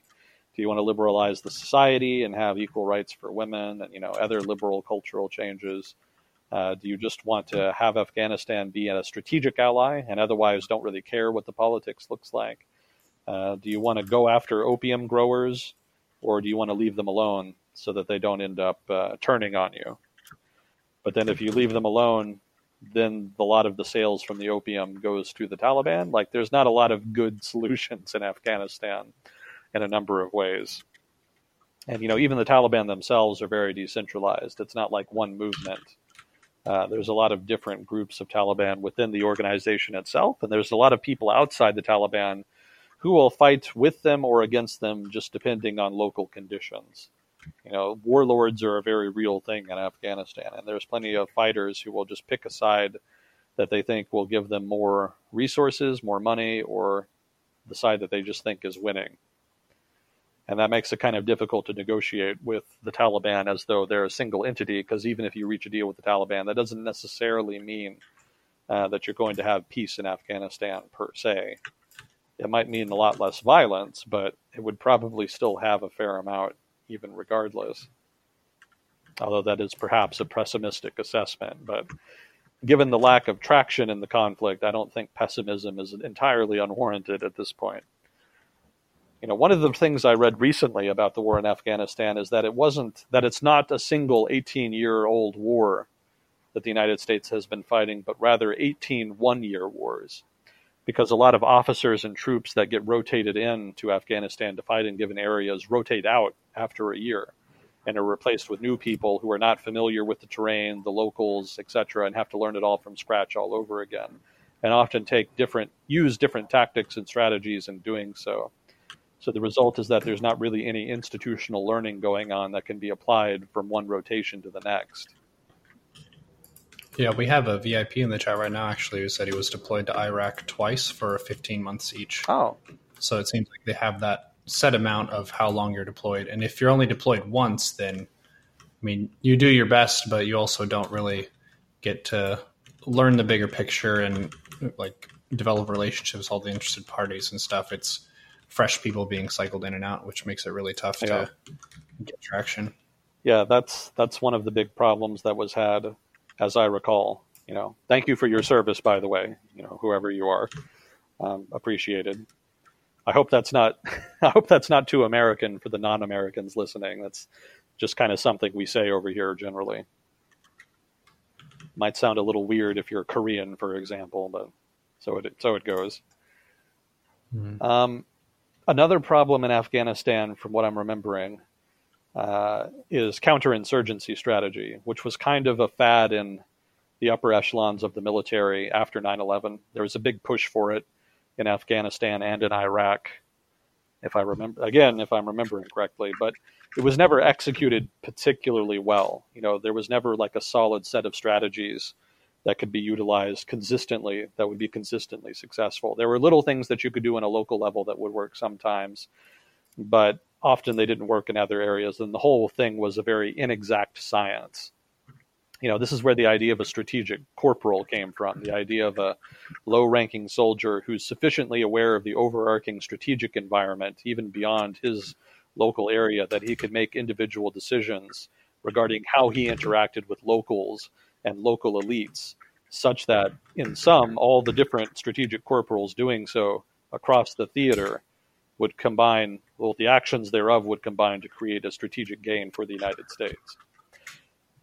Now, that was never terribly realistic because it's very difficult to teach somebody who goes to West Point all of the kind of cultural intricacies and economics and political science that you kind of need to know in order to do that, let alone a common unenlisted personnel who might be serving for you know just a couple of months. So counterinsurgency strategy had a lot of weaknesses. It had some strengths. It wasn't a complete wash, uh, but a lot of people treated it like it just needed more time. Give us another thousand troops. Give us another rotation, uh, another deployment, etc. There was a sense that they just needed more time in order to test out different aspects of the counterinsurgency theory, and that eventually that they would get it right if they could just stay long enough. And it just never really panned out that way. And part of that just had to do with the overarching strategic environment in Afghanistan. Uh, the United States went into Afghanistan to fight Al Qaeda, basically the Taliban were there, but they were kind of incidental. They were sheltering Al Qaeda, and the U.S. demanded that they stop sheltering Al Qaeda, and they said no. So, hence the war. But really, it was never a war between Al Qaeda and the United States. It was actually a regional conflict between India and Pakistan. And Afghanistan just kind of happened to be an important cog in that regional rivalry, and the United States just sort of haphazardly jumped in. And unfortunately, the U.S. never really adjusted its strategy uh, to really reflect that fact. And I think it had to do with successive civilian governments believing that the U.S. had enough power and its the U.S. military was powerful enough to try to settle the issue by itself, regardless of that overarching strategic rivalry that kind of was more relevant. And the reason it's relevant, you know, for those not familiar with South Asian politics, um, Pakistan and India are pretty big rivals, to put it mildly. they almost had a nuclear war in 1999 over a glacier, of all things. That just kind of illustrates the degree of tension. So Pakistan is super worried about Afghanistan potentially allying with India. There's a sense that the Indian government could push to ally with Afghanistan, and then Pakistan could potentially face a two front war if there were an actual conflict with India. So, in order to ensure that that never happens, and to bolster what they like to call their quote unquote strategic depth, they insist on having the Afghan government be, if not a puppet government of Pakistan, uh, at least under the heavy influence of the Pakistani government. Neither of which are options people in Afghanistan are particularly gung ho about. But all the same, Pakistan and the Pakistani military, which is the more important political institution in Pakistan, consider that a really important part of their national security strategy. So even as the United States invaded Afghanistan, overthrew the Taliban, which had in effect been Pakistan's proxies in Afghanistan, Pakistan still supported a lot of the rebels that started fighting against the U.S. after the fact.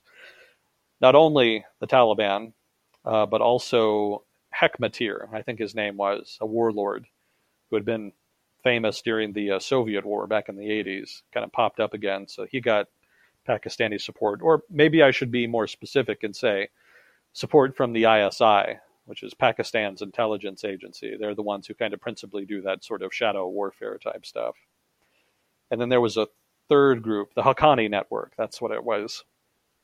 So between Hekmatyar, the Haqqani network, and the Taliban, uh, the Pakistani government had a number of proxies in Afghanistan, and they sent them support when they were fighting against the U.S. after 2001. Um, not necessarily because they were just super opposed to the U.S. being in Afghanistan, but rather that because they wanted to make sure they had political actors in Afghanistan relevant to Afghan politics who were subservient to their interests. As it was, for those of you who maybe don't remember the 2001 U.S. invasion of Afghanistan, it's not as though the U.S. just sent in troops and took the country over. Uh, what the U.S. did is it allied with a faction in Afghanistan called the Northern Alliance. And these were guys in, as you can imagine, the north of Afghanistan. And they had been pushed into a small pocket in northeastern Afghanistan by the Taliban.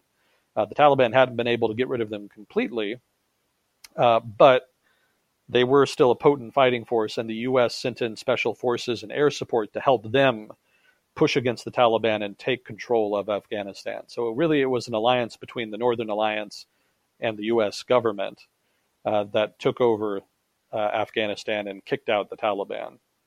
So the Northern Alliance, in effect, became the new government of Afghanistan in the years after the conquest. Uh, and when Afghanistan had its first elections, the Northern Alliance did pretty well. But part of that is because a lot of people who supported the Taliban um, boycotted, especially Pashtuns in the south. Not entirely by choice. um, some people supported the Taliban just for practical reasons.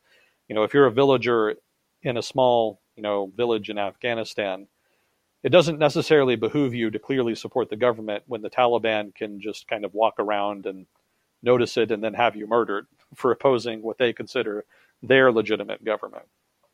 That's the trouble with having uh, a weak government in Afghanistan, in places like Afghanistan. If you can't project the government's power wide enough, uh, then it's not hard for insurgents to threaten people into uh, obeying their rule rather than the government's rule. And that, in effect, is what happened in Afghanistan with the weak government. So the Taliban would pressure people not to simp- not to send taxes to the government and not to uh, squeal on them, and not to share information about Taliban movements.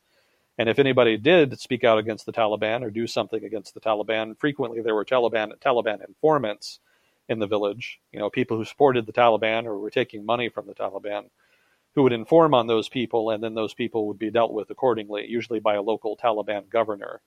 Um, believe it or not, the Taliban actually has shadow governors for most provinces in Afghanistan and even court systems, uh, some of which are actually more popular than the government's court systems because they move faster.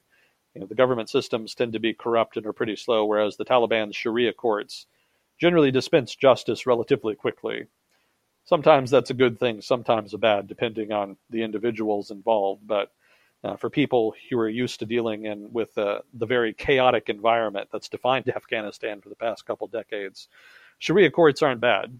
Maybe not the best option, maybe not the first option, but better than nothing in some cases. So the Taliban do have some governance in place and some legitimacy. And what legitimacy and what support they don't get through legitimate governance, they can generally get through fear and political violence. anyway, this is a really long winded background of Afghanistan. I'm not really sure where I'm going with it.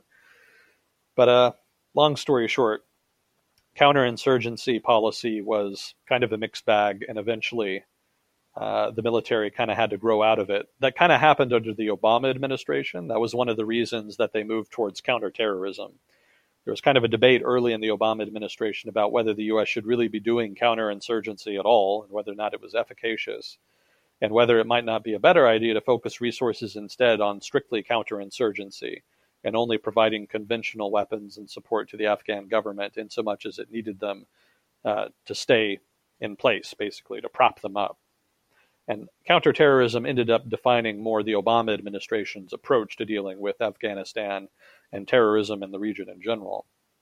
That's why there were so many more drone bombings by the Obama administration than the Bush administration the Bush administration was more wedded to counterinsurgency and wanted to try to defeat Al Qaeda and the Taliban and other insurgents uh, in Afghanistan and Iraq with uh, counterinsurgency methods, so to speak. You know, the kind of stuff talked about by David Kilcullen and uh, whoever it was that wrote that book, Eating Soup with a Knife, I think it was called. You know, there was lots of catchy book titles back in the day about counterinsurgency. But you know, the one unifying thing about um, the one thing that you can say about all counterinsurgency strategy is that winning hearts and minds is generally a priority to some degree. Unless you want to kill all of the men between 15 and 60 in uh, villages where you're having trouble, winning hearts and minds is pretty much the only viable alternative. But the trouble with winning hearts and minds is that it requires a keen understanding of local politics and society to a degree that frequently a lot of American military personnel just don't have, and certainly American politicians don't have. Uh, as well as just an understanding of the broader strategic environment, which again, most American commanders haven't really had or haven't really been allowed to have because it requires them to kind of extend the scope of their understanding of Afghanistan to South Asia, which a lot of politicians are a little skeptical about. They would prefer the military to solve solve the problem on its own rather than having to engage in a bunch of messy diplomacy with regional actors. I guess I should point out that politicians are a big reason why Afghanistan is such a mess. If you ask the US if a politician asks the US military to deal with an unsolvable problem, they're not going to say no. They pretty much have to say, "I'll try." And so basically that's what's been happening in Afghanistan. It's not the set of objectives that civilian leadership in the US has given the US military in Afghanistan was never really reasonable but nobody wants to say that. Nobody really wants to own that problem or that mistake. And so there's a resistance that the U.S. military be made to deal with it. In effect, I'm sure there's people in the military who think they can deal with it given the right sets of resources and commitments, but as is, that's not happening. Not least because the U.S. public is so skeptical of war that a long term commitment is basically off the table. And that would be one of the most important signals the U.S. could send one of the criticisms of the Obama administration is that they announced their surge, but then had a cap, basically. They said that we'll send a bunch more troops to Afghanistan and we'll try to defeat the Taliban, but we're pulling out in two years. So the Taliban noted that and said, okay, so basically we just hang out and chill for two years and then you leave. Okay. Done. And that's basically what they did. So that's not a great strategy in the grand scheme of things. I suspect the Obama administration didn't really care. I suspect they only really did the surge to kind of pacify critics in the military and uh, in the Republican Party. I don't think it was ever really a serious attempt uh, to try to resolve the problem. It was probably more of a political move, but that's speculation on my part. I can't really say that's actually what they did, but I kind of suspect that given how weak that strategy was just in principle, in design. So if the U.S. could credibly commit to the long term with the Afghan government, that really gives us a lot more leverage in negotiations with the Taliban, and maybe we'd have a better chance of sticking around and actually getting a peace deal that we would like. But nobody really wants to commit to Afghanistan, given that the U.S. has already been there for so long, and that there's been relatively few gains, and the Afghan government is super corrupt, and the society is not really not very liberal at all. You know, there's just a lot of things that the public doesn't like about the conflict. And really, the public was only ever interested in Al Qaeda to begin with.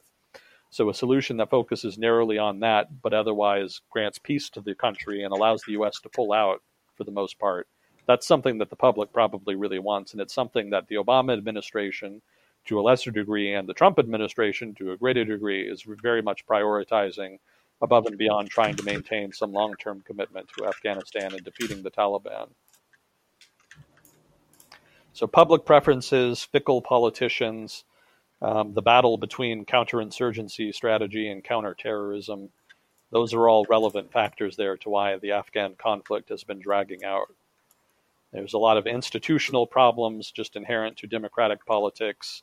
Um, the you know the U.S. military as an institution has its own problems, its own internal conflicts, um, rotations. You know, all of it just comes together to make a big problem that nobody's really been able to solve for the past 18 years. And it looks like it's ultimately going to be resolved by just kind of leaving and hoping for the best. I'm sure the U.S. government will say that will promise to maintain air support and logistical support for the Afghan military so that the Afghan government doesn't just collapse that's pretty workable. And I think the U.S. public would be on board with that because it doesn't mean that there's a large deployment of U.S. troops in Afghanistan. But beyond that, continuing to fight the Taliban, forcing the Taliban to do this, that, or the other. I don't know how committed the U.S. is going to be to doing that in the future. If the Taliban agree to a peace deal and then renege on it later, I don't know how interested the U.S. would really be in another large scale deployment to Afghanistan. It would probably just be more air support, more special forces in that case. Give me one second. We're back live. We just had a nice roundabout what's going on in Afghanistan for the past 25 to 30 years and what it means for us and the military and all that. But yeah, there's a lot to unpack, and the show goes on apparently. We've talked before about cultural norms and how sweeping in uh, with military might and changing leadership and building stuff doesn't change cultural norms all at once. Yeah. And that's the most important factor for, like you were saying, winning the hearts and minds of people is you have to understand what their hearts and minds are looking for and what their problems are. So you can devise the most appropriate solutions for them. Mm-hmm. Yeah. Yeah, and that's not easy to do. It probably would have been a better idea from the start to just focus on counterterrorism and to allow the Northern Alliance to kind of do what they will. that was kind of more the approach the U.S. took in the Cold War. The U.S. was not super idealistic during the Cold War. The attitude was, if you're anti-communist, then you're acceptable. That was enough. Otherwise, you could just kind of do mostly what you whatever you wanted. At least during the first half, there was some more criticism in the second half of the Cold War, but for the most part, uh, the U.S. foreign policy vis-a-vis the Soviet Union was very much a realist policy, or at least what passes for realism anyway. But now with the war on terror, there seems to be a push away from that, and there's more of an emphasis on liberalism, or at least there was for a time more of an emphasis on liberalism and uh, modernizing government systems, institutions, fighting corruption, etc. And that's kind of sort of still been a priority in Afghanistan. It's kind of waxed and waned depending on administration and the state of the war. But from the start, there was a sense that the U.S. had an obligation to democratize Afghanistan, if not also liberalize its society.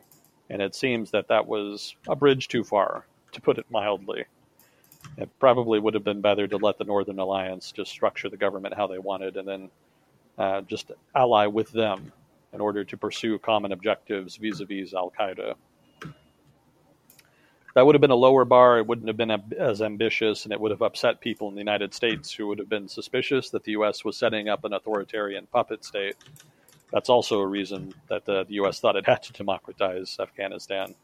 Um, but it, over the long term, it probably would have been more self would have been more sustainable, if not also strategically sound.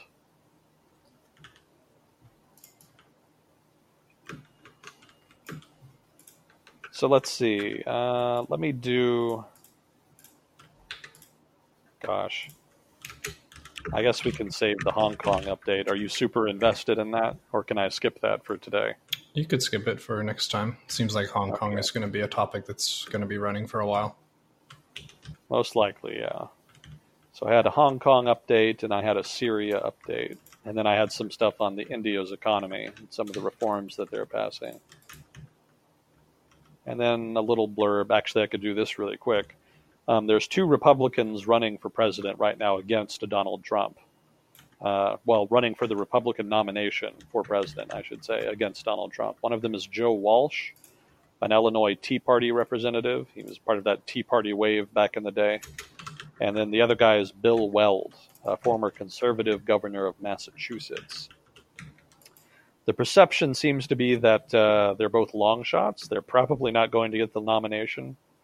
Uh, but it's interesting because it kind of illustrates that there is still some consternation in the Republican Party, at least amongst some in the Republican Party, about Donald Trump and his style of politics. So it seems there's some device, some divisions there. And uh, I had an update on that. I found, and I thought this was pretty interesting. The GOP, that is to say, the Republican Party's branches in South Carolina, Nevada, Arizona, and Kansas are apparently preparing to eliminate their primary elections. Now, those primary elections are the way that state branches of given parties uh, vote for candidates. You'll have a primary and see who wins, and then based on that, you can kind of whittle down the candidates until you're left with just one or maybe two. If it's two, then you can kind of allocate the then you allocate the votes at the uh, convention. You know, both the Republican and Democratic parties have president have conventions before a presidential election in which representatives from the party in different states will vote on which candidate they want. Normally, there's just one candidate, and they just vote symbolically for the one candidate available, and then the whole convention turns into basically a hour-long infomercial that gets covered by the news and illustrates the new candidate and their policy platform. But in this case, uh, you've got some new guys who are kind of trying to challenge Trump and are apparently hoping that maybe they can get enough votes either at the convention or in a primary to maybe kick Trump out and become the new uh, nominee. Again, pretty unlikely. Uh, but eliminating the primaries removes that as a possibility. Basically, those states are just going to automatically go to Trump instead of having a primary where voters can kind of illustrate their satisfaction or dissatisfaction with the incumbent and maybe pick somebody else. So that sparked some criticism from outside the party and to a lesser degree from in the party. Some people saw that as very undemocratic and that they should allow people to have the choice, even if it's almost certain that most people will choose Trump. Uh, but just getting rid of the election outright is a pretty dramatic move. So that's kind of, uh, I've been talking on and off for the past year that one of the things to kind of watch in the presidential election would be to see if maybe some disgruntled Republican might try to run against Trump for the nomination. And uh, nothing much happened up until this. This is kind of the newest manifestation of that. There are two candidates running, and now some states are responding to that potential threat uh, by removing their primary process in, in their entirety. So some power games going on basically within the Republican Party. Most likely Trump wins the nomination, but this could be something that evolves later on if it becomes uh, a little too aggressive by one side or the other. If one side pushes too hard to challenge Trump, there could be a significant backlash. But if uh, Trump supporters in these different states push too hard to try to prevent them from being able to even challenge Trump, that could turn into a major issue. So relatively unlikely. Probably things stay quiet and under the table, but there's potential here. Okay, so that's a brief update on that. Okay, so two questions from last time. First question What major factors are responsible for right wing populist movements taking root in multiple nations around the same time? So, we've talked a bit about this before. I think we talked about it a fair amount more in the first year or two. I can't believe we've been doing this two years already. Hell yeah, dude. Uh, um, let me think. So basically, there's not one single reason. Different manifestations of populism have been occurring in different regions of the world for different reasons. In so much as they're happening at the same time, part of that is historical. Um, during the Cold War, you had a pretty clear demarcation between um, the Eastern Bloc and nations aligned to it and the Western nations and their laissez faire democratic capitalist system. So when the Cold War ended, that blew up that demarcation, and all of the world basically uh, became one single market. And that created a huge shock to the global economy. It was a positive shock because it meant there was a lot of new skilled labor a lot of new markets to access, a lot of new talent available. There was just a lot of new opportunities available because of that grand opening. And so, for a while in the 1990s and for part of the aughts, uh, there was an immense amount of prosperity and global economic growth that partly was predicated, well, obviously technological change and innovation, but also the explosion in international trade that had been made available by the collapse of communism and the opening of trade barriers all over the world. So that ran its course, and then it kind of hit a wall in 2008 with the big financial crisis. And after that, a lot of political tensions that had been festering in a lot of countries that had been papered over by prosperity in the 1990s and later, all of those wounds got opened up once the money was gone and that's partly why you see all of these populist movements around the world kind of emerging roughly around the same time. It's not the only reason, um, but it's probably the only major unifying reason that you can use to tie them all together. You know, if you look at a case like Hungary, for example, and Viktor Orban, uh, we were talking about him earlier. One of the reasons that he was able to come to power is because both establishment political parties of the left and right had discredited themselves. And in particular, the center left government that was in power before Orban got in trouble uh, because they had made a lot of promises about not cutting services. Uh, but the economy uh, was tanking. Well, not, maybe not tanking, but it was in decline, and the government just didn't have the budget not to cut services. And so they ended up getting outed, um, not because they cut services, but because there was actually, I think, a recording that was released in which they were talking about how they'd lied during the campaign in which they'd been elected about not cutting services when they actually knew that they were going to have to. So that destroyed a lot of establishment credibility, and that made populists more popular in Hungary, and in turn led to the election of Viktor Orban and his Jobbik party. I can't remember. I, actually, maybe it wasn't Jobbik. Maybe that was the far right party. I don't quite remember what Orban. Please correct me on that, chat. That's going to bug the hell out of me. Whatever his party was. The point is, that's a pattern you can see throughout Europe to varying degrees. Basically, uh, Europe's welfare systems are famously much stronger than in the US, but in turn, being bigger and stronger means they're more expensive. And that was creating a problem because Europe's economies were not growing very much in the 1990s. Obviously, Britain was, but they were kind of the exception because they had the Thatcherite revolution. Uh, countries like France and Germany and Italy, etc., kind of struggled through the 90s with relatively low economic growth rates and continued to do so into the aughts to the point where there was a real question about whether or not the established welfare systems in those countries would be sustainable. And then 08 hit, and the Eurozone crisis hit, and then everything kind of went to shit. So the big question that came up then was how can we deal with our lack of economic growth while at the same time maintaining the welfare and social programs that we've grown accustomed to having and benefiting from? and that's a circle that you really can't square because in order to maintain those programs you're going to have to spend more but you can't spend more because you don't have the economic growth and in a lot of cases to generate economic growth you're going to have to cut spending generally of those kinds of social and welfare programs and a lot of regulations that are pro labor so it's kind of a it's a bad it's a it's the political problem from hell basically. There's no way you can deal with the problem without pissing off a huge chunk of the electorate. And various politicians and parties have tried in different countries to try to force through reforms in the hope that the bad medicine can be forced through and then eventually benefit in the medium to long term but they've always been punished at the polls. And then other parties have promised the moon. They've said we won't do these kinds of dramatic economic reforms. We're going to maintain the welfare programs and it won't cost you anything and then it ends up costing them something and they end up basically being back to square one. So nobody on the center left or center right of european politics has been able to deal with this kind of economic malaise that's come with the structural economic changes that have brought so many challenges to established economic uh, ways of making a living established social norms established political equilibria you know, all of these are being challenged by technological innovation, international trade, and uh, social change, and the social change that these things inculcate.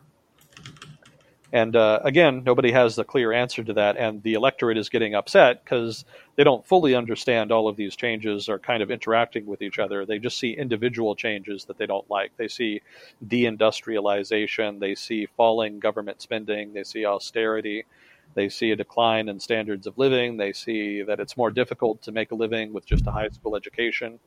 Now you have to go to college, but not everybody can, and college can be expensive depending on what country you go to. So there's a lot of structural problems baked into this current era of change. And I, you know, we've talked about that before. We're probably going to reach a new equilibria sooner or later in which things kind of settle down. But for now, we're in the thick of the storm. We're in between equilibria, and the changes are causing so much political churn uh, that voters don't really know what to make of it. And because the establishment political parties don't have clear solutions to these problems, they're turning more to populists of the far left and far right. And which people prefer kind of depends on the country and the political culture. But regardless, both far left and far right have benefited from the lack of from the decline in the credibility of establishment parties. So this is what the rise of populism looks like in Europe. It has to do with deindustrialization, uh, international trade, technology, etc. All of those structural economic changes, and interacting with the decline in the ability of states to fund traditional social and regulatory regimes that people like, but don't want to make the sacrifices that might be necessary in order to really allow them to be continued to continue to fund them. So that's Europe. Um, in the U.S., we have something very similar, uh, only we don't really have a strong welfare regime. Uh, rather, what we have is, um, I guess, what you could call rugged individualism, for lack of a better phrase. You know, there's a sense amongst uh, a lot of Americans, especially conservative Americans, that the ideal state is to be self-sufficient, and there's a desire for opportunities by which people can uh, do that. But opportunities for people with high school educations have been declining as industry has declined or left the country or modernized uh, into technologically advanced uh, manufacturing establishments that don't require a lot of blue collar labor. And that's created a lot of, again, structural economic change that's resulted in political churn. A lot of established ways of living and uh, livelihoods are going away, and a lot of people don't know what to do about that. You know, there are whole communities that used to be prime manufacturing communities that have kind of died off and a lot of the people there don't know why or who to blame, and they get upset at the Democrats and Republicans uh, for saying that they're going to deal with the problem, but then never really dealing with it because they can't.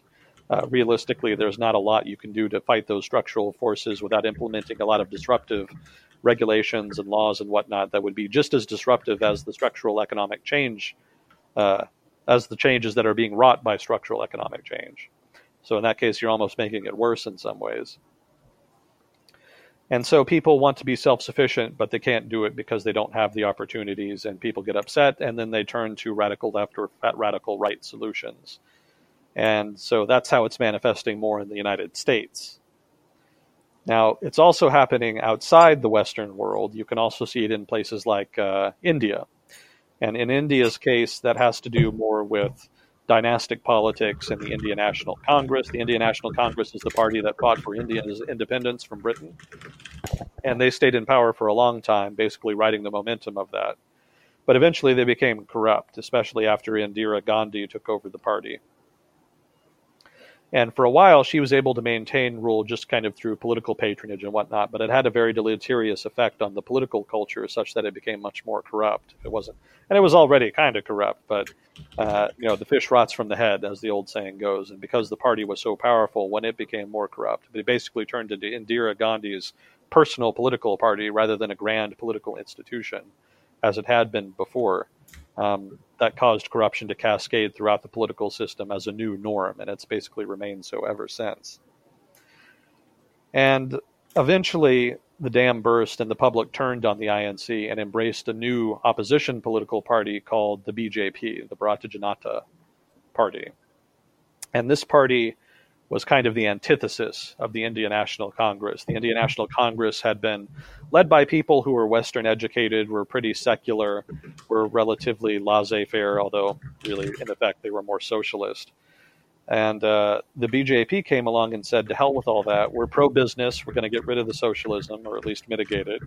Um, we're not secular. We believe that Hinduism should be maybe not the official religion, but should be held up by the government and that the government shouldn't shy away from bolstering Hinduism uh, as a symbol, so to speak, of Indian culture in India. Kind of like how uh, Orthodox Christianity is a symbol of Greek nationalism. Hinduism to the BJP is sort of the equivalent for India. So they're not secular per se.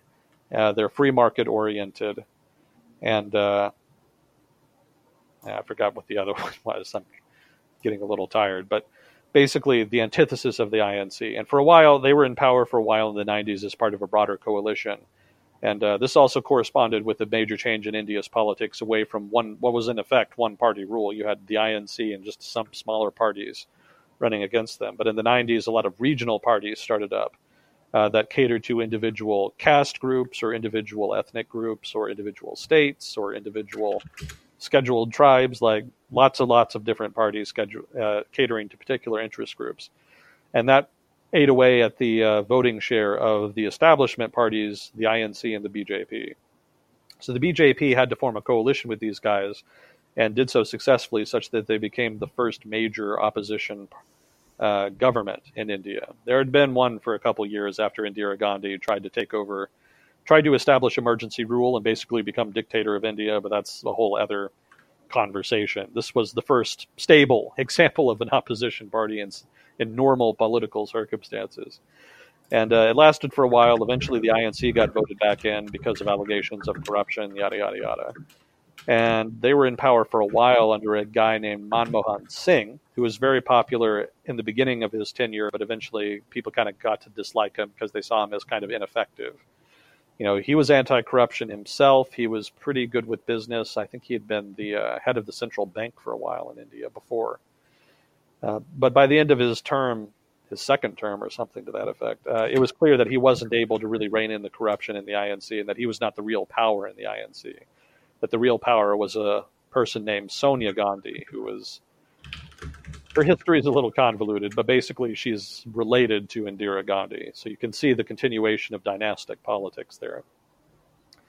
Well, people in the public got tired of low economic growth rates. They wanted more opportunities, more liberalization, and they got tired of the INC's corruption and they also wanted Hinduism to be a more prominent part of public life, including political life. And so they voted in a populist dude named Narendra Modi. Uh, some of you have, may have seen him in the news over the past few years. And he has been a big cheerleader for Hinduism, for India, for markets, uh, etc., to the point where a lot of his critics think he's borderline fascist because they think he wants to make Hinduism a kind of de facto official religion of India and that he's going to set up a sort of uh, maybe not theocracy per se, but you know, make Hinduism a more institutionalized part of the government. There's actually a Netflix series. Netflix has been making a lot of stuff for India lately, trying to break into the market, and one of them is kind of an Indian version of The Handmaid's Tale. So, for those of you interested in The Handmaid's Tale, maybe you'll find this series interesting. Don't ask me what the title is; I forget. Um, but basically, the idea is what if there was some kind of Hindu, Hindutva is what they're called, Hindu supremacist group that took control of India and suppressed women in the country. So that's vaguely sort of the premise of the show. So that's kind of the kind of fear that's percolating amongst liberal communities in India. They, uh, you know, some liberals enjoy the fact that, uh, like the fact that the Modi government is pushing uh, liberalizing the economy and whatnot, you know, trying to open up business but really there's been a much more permissive attitude towards uh, caste-based violence and other forms of violence from traditionally powerful Hindu groups in the country, and that's rubbed a lot of people the wrong way. That's made a lot of liberal groups and the INC very uncomfortable. So on the one hand, pro-business, but on the other hand, uh, seemingly unhealthy relationship with nationalism and religion.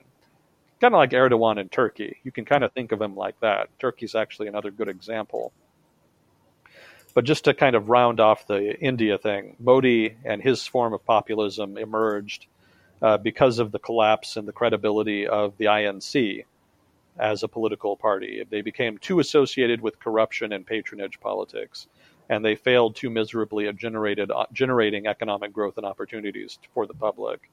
And also, I might add that the period of economic growth in India that happened after its initial liberalization of its markets in the early 1990s generated a new class of people who were, were not Western educated but had money. You know, they were entrepreneurs who were able to build fortunes based off of their own effort. But they didn't have that same westernized education that a lot of people in the INC had, and so they weren't as wedded to Western notions of secularism and liberalism and liberal democracy and whatnot. And so that probably also fed into the rise of populism in India. You have a whole new group coming up that has very different ideas of what constitutes Indian culture, Indianness, and uh, what the future for India should be. Now, Turkey, for its part, had a similar genesis. Turkey had been controlled by a secular nationalist group called the CHP, uh, basically uh, people who had followed Ataturk, you know, disciples of Ataturk, the guy who kind of founded modern Turkey. Uh, but as part of their effort to modernize Turkey, they suppressed uh, religion in large part, or at least radical religion, and that kind of rubbed a lot of people in the wrong way, especially conservatives in rural areas. So when the Turkish military and the Turkish secular nationalist government finally started opening up the country's politics, uh, the result was that there was a huge rush towards groups that were more religious because that political orientation had been suppressed for so long. There was a lot of pent up demand for that. And so some of those groups were radical, and that's not really what people were interested in. But there was this group called the AKP that came in and promised to emphasize Islam and traditional Islamic values, while at the same time pushing pro business, pushing a pro business policy that emphasized markets instead of state control. So that ended up being a winning formula. You're going to give us opportunities and you're going to return our religion to the public sphere. For a lot of conservative Turks, that was a winning platform, and it served the AKP, the AKP well ever since. And uh, that period of economic opening corresponded with that global economic boom, and so Turkey benefited correspondingly, and Turkey's economy did really well in this period. And, a, and the AKP got credit for that. So that opening that cultural opening, open space for the sort of cultural populism of the the AKP that happened after the military gave up power, and that itself was part of a broader democratization movement that happened after the end of the Cold War. That wasn't that unusual in the 90s. But then the economic side of it just tied into that overarching global boom that was happening. so in Turkey's case, it had more to do with the suppression of traditional values and uh, a well timed political and economic opening. So that's just a couple of examples, one in the Middle East, Europe, the US, and India, just to kind of illustrate how populism has emerged over the past 10, 20 years in different places, but roughly over the same time period. They all have kind of different reasons, but they all roughly tie in to that period of economic opening in the 90s. That's sort of that common thread between them.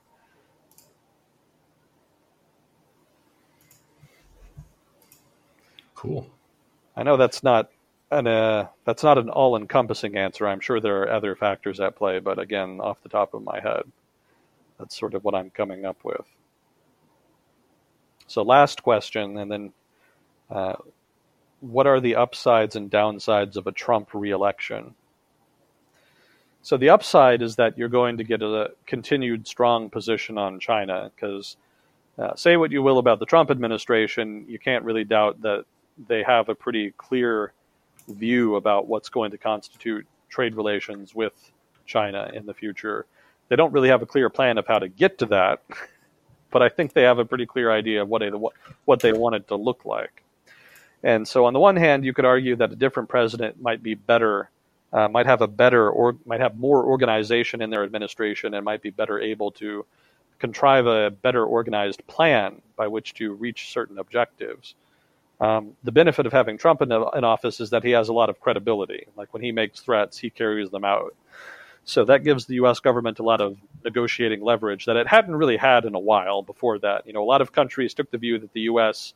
wanted to have its military overseas more than other countries wanted them to be overseas. That other that the U.S. wanted to have strong economic ties more than other countries wanted to have strong economic ties. And the result is that because the U.S. was perceived like that, then the U.S. government didn't have a lot of leverage to work with that it could apply against other countries. With Trump in office, you don't have that problem. Although you could argue that even if Trump loses, that leverage is still there, because then the next president could argue, well, if you don't give me some concessions, then the people back home are going to be pissed, and then Trump gets elected again. Is that what you want? So that's a credible threat now because they can just point to the fact that he already won in 2016. So somebody like him could hypothetically win again. And in that sense, the US government is imbued with new leverage, even if Trump, the guy that gave that leverage, isn't reelected. But regardless, the upside is that he has that credibility, and so that's advantageous in certain negotiations. Um, that's one upside. Uh, I guess you could say another upside is that uh, it would please a lot of people uh, on the right of the United States. You know, for those of you who maybe didn't live through the Obama administration or who lived through it but don't remember it very well, uh, a lot of people on the political right of the United States were very, very paranoid and upset with the Obama administration and the Obama administration's vision for the future of the United States in the direction they felt he, uh, he was taking them. So, for that reason, Trump's election kind of diffused a lot of that pressure, let a lot of air out of the balloon you know, there was a lot of consternation on the right, and it was just kind of growing with time. And by having Trump win office, you kind of alleviate that pressure. So that's another upside that continues to be alleviated.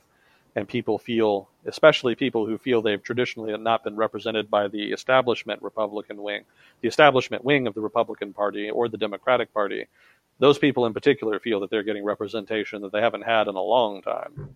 So that's also advantageous since it restores some uh, credibility and sense of faith and legitimacy of the U.S. government and its political institutions.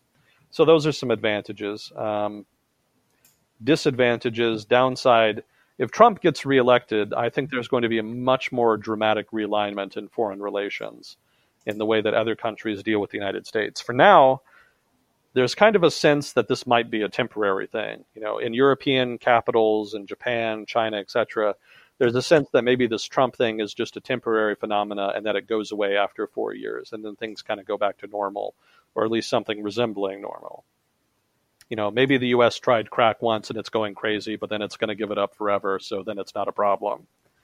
That kind of attitude.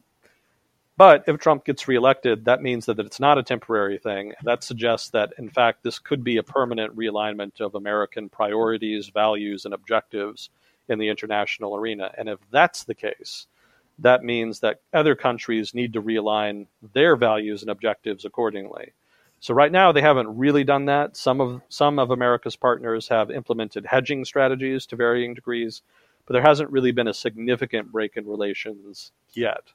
But if Trump gets reelected, that's going to be a real concern that they're actually going to have to take seriously because it's going to seem that Trumpism, so to speak, and that sort of Trump perspective of politics and foreign relations is going to be here to stay. And if that's the case, a lot more than just hedging strategies are going to be needed. There's going to be a need. There's going to be needed a real reevaluation of what the relationship with the United States needs to look like and what it needs to prioritize. So the downside would be that probably American power would be damaged by that because the U.S. would then have much less leverage and weaker ties with other countries uh, through which to use its power and express its preferences and pursue its preferences in the international arena. I know a lot of people would not consider that a negative. Some people would say that if Trump gets reelected and there's major such realignment with partners, that would mean less liabilities and commitments for the U.S., and then the U.S. could spend more resources at home. Uh, but in general, a perceived, a potential downside, depending on how you want to interpret it, would be that American power would probably be hurt and there would probably be more of a withdrawal from the world in general. Not completely, but just roughly in general. So that's one downside. Um, another downside is that maybe in another four, maybe with another four years, the Trump administration gets more organized, but right now it's not. And there's a chance that if he gets reelected, his administration continues to be relatively disorganized, and that's not really good for anybody. Um, ideally, there would be a candidate in office who had Trump's charisma and credibility, but who was better at managing the White House the executive branch, the administrative duties of a president, etc. Basically, someone who was better at planning coherently and producing good strategy. And right now, I don't entirely get the sense that that's there. There's bits and pieces that are coherent. There's some strategies that make sense, but it doesn't really ever seem to come together into a coherent whole very well. And you can kind of see that in the way that different people in the administration have competed with each other for Trump's ear over time. There's not really a single plan. There's a lot of different plans competing with each other within the administration, amongst different actors competing for power. Maybe one of them eventually wins that contest and becomes the sole decision maker, but that comes with its own set of problems depending on who's making those calls. well, you've got a few different steps here. You've got a plan, you've got an actionable plan, and then you've got a feasible actionable plan.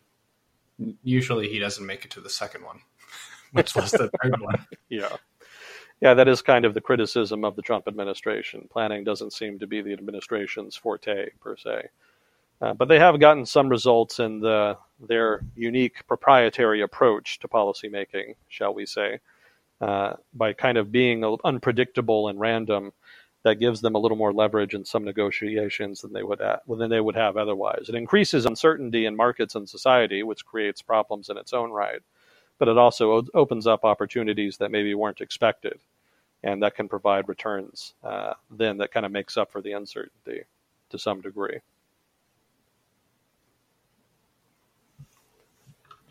There's also the kind of social progressive issues, and he's basically a big villain to people who are on the left for kind of being progressive about LGBT rights, uh, women's rights, things like that. Mhm. It seems like he doesn't really actively do a whole lot to undermine them, but the way that he talks, I think, emboldens people who uh, resist that uh, direction of change. Mhm. And I think that that's a big part of the power of the presidential office. It's not just what you do, it's the example that you set and which groups get empowered as a result and feel like they have uh, a strong influence in the country at that period in time. Yeah, and I think it's important to add there uh, for Trump support. You know, for the benefit. You know, for the other side on that, that that is not an argument suggesting that Trump is doing that on purpose. He's not purposely trying to incite people to do those things, to commit acts of violence, etc. Uh, rather, it's more just that he's not being sufficiently careful with the way he says things and the way he relates to certain groups and people and ideas uh, in order to ensure to hedge against people getting the wrong idea, quote unquote. I think that would be a, a fairer assessment than to say, as some people have criticized the president, as that he's engaging in some kind of purposeful strategy to uh, utilize the far right to bolster his political support and build a, some kind of de facto coalition. I don't think that's really true because again, planning isn't really his thing per se. And I think that kind of gives him too much credit in that regard. I think it's more likely he's just gaffy prone and he doesn't really fully understand the power of presidential speech uh, in political society, like you say. But I just wanted to make that distinction so that it's clear that it's not necessarily that he's doing it on purpose and that it's some kind of grand conspiracy. I think it's more likely that he's just talking out of his ass and shooting from the hip most of the time.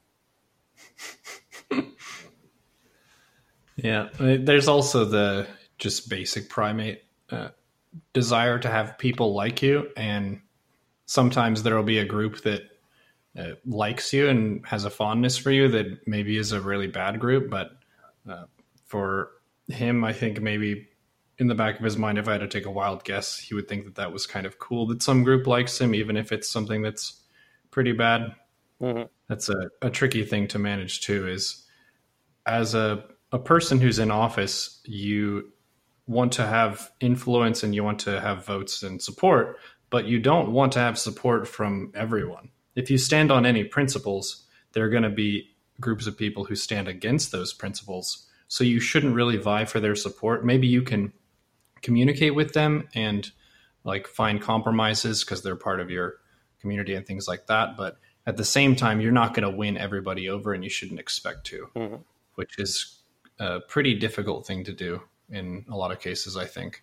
Some of them are obviously more nuanced and less obvious than others. Mhm. Um, like if someone is a, a hate group or whatever supporting you, that should be obvious that you're not trying to work for their support. But there are other groups that are sort of at odds with you. And if they are throwing their hat in your ring, then maybe that uh, means that you should reevaluate what your position is. But being principled is is an active quest for every person, I think, understanding what you believe in and how that guides your decision making, what your morals are, what your ethics are, and how you uh, strive to implement those in a real way, like as part of your behavior, not just what you say. Mm-hmm. Yeah, I would concur. That's a good summary. Or you could tweet every thought that pops into your head. You that can too. also do that. Welcome to 2019. A very interesting era to live in. Interesting times. Yep. Yeah, it's weird because in a way, it almost seems like we've uh, taken a few steps backward in terms of being guarded and professional with how we communicate with each other. Because the internet eases communication so much, there's uh, less of a barrier to say something, Mhm. which means the quality of a lot of conversation can go down. As opposed to before, if you actively had to print stuff out and then ship it, then there's more of a cost, which means you want to choose those words more carefully. Yeah, that uh, Tweet is cheap. that actually ties into what you were talking about before with the devil's bargain. Because I distinctly remember when I was much younger, but just getting into politics that people complained about politicians being disingenuous and not speaking their mind. Well, careful what you wish for, because that's exactly Yeah. what you've got now. Now you know why they Yeah. weren't doing that. There was a study recently that said that people who use words that are not politically correct, or I think they also swear, increases their perceived uh, genuineness. Mhm. So a listener will think the person is more genuine if they go out of bounds with what they're saying, Mhm. which doesn't necessarily mean that they're a more genuine person. It just means that you are going to be perceived as less influenced by other people. Mhm. So uh, there was a, a fun comment on that study that I read of a high school teacher who was saying that when you're dealing with rambunctious high schoolers, using a swear word can really uh, shift their attention and catch them off guard. So punctuating what you say is an aspect of the art of communication. Choosing how you do that, I think, is its own area of skill. Kukio, I think, was one of the best communicators in that regard, Yeah. where he could pull your attention not just by shouting, he could also do it by getting more quiet than you were before, and how that is its own statement that the words that I'm saying are so pointed that I don't need to increase my speaking volume to communicate that. You can tell because the words are so important. Mhm. So that's a, a fun challenge for you is and, and everybody is to think about your communication and how you emphasize and punctuate what you're saying, how you are genuine or how you're not genuine, and how you want to improve upon that. Speechcraft is hard. Good luck. I could use some practice myself. Well, you could say that every one of these discussions is a little bit of practice. A little bit. Space Force. Space Force. Tariffed. On today's episode of Agent Smith, we learned about extremely powerful mining equipment. well, I had a great time this episode. We had a nice, what, three hours and 41 minutes. You're probably due to get some rest. Thank you very much for your time, Agent Smith. It's always Well, thank you for having, having you on. Fun as always. Yep. This will be on YouTube, and I believe, assuming we did everything correctly, it should be posted as a podcast as well, so you could consume this as an audio only format. Um, thank you, Moss, for taking questions last time that spilled over into this one. And thank you, Neuro, for reading some of the questions in the chat. Yes, thank you, sir. I'll take care, Agent Smith. Yep. We'll see you on the next one. See you next time.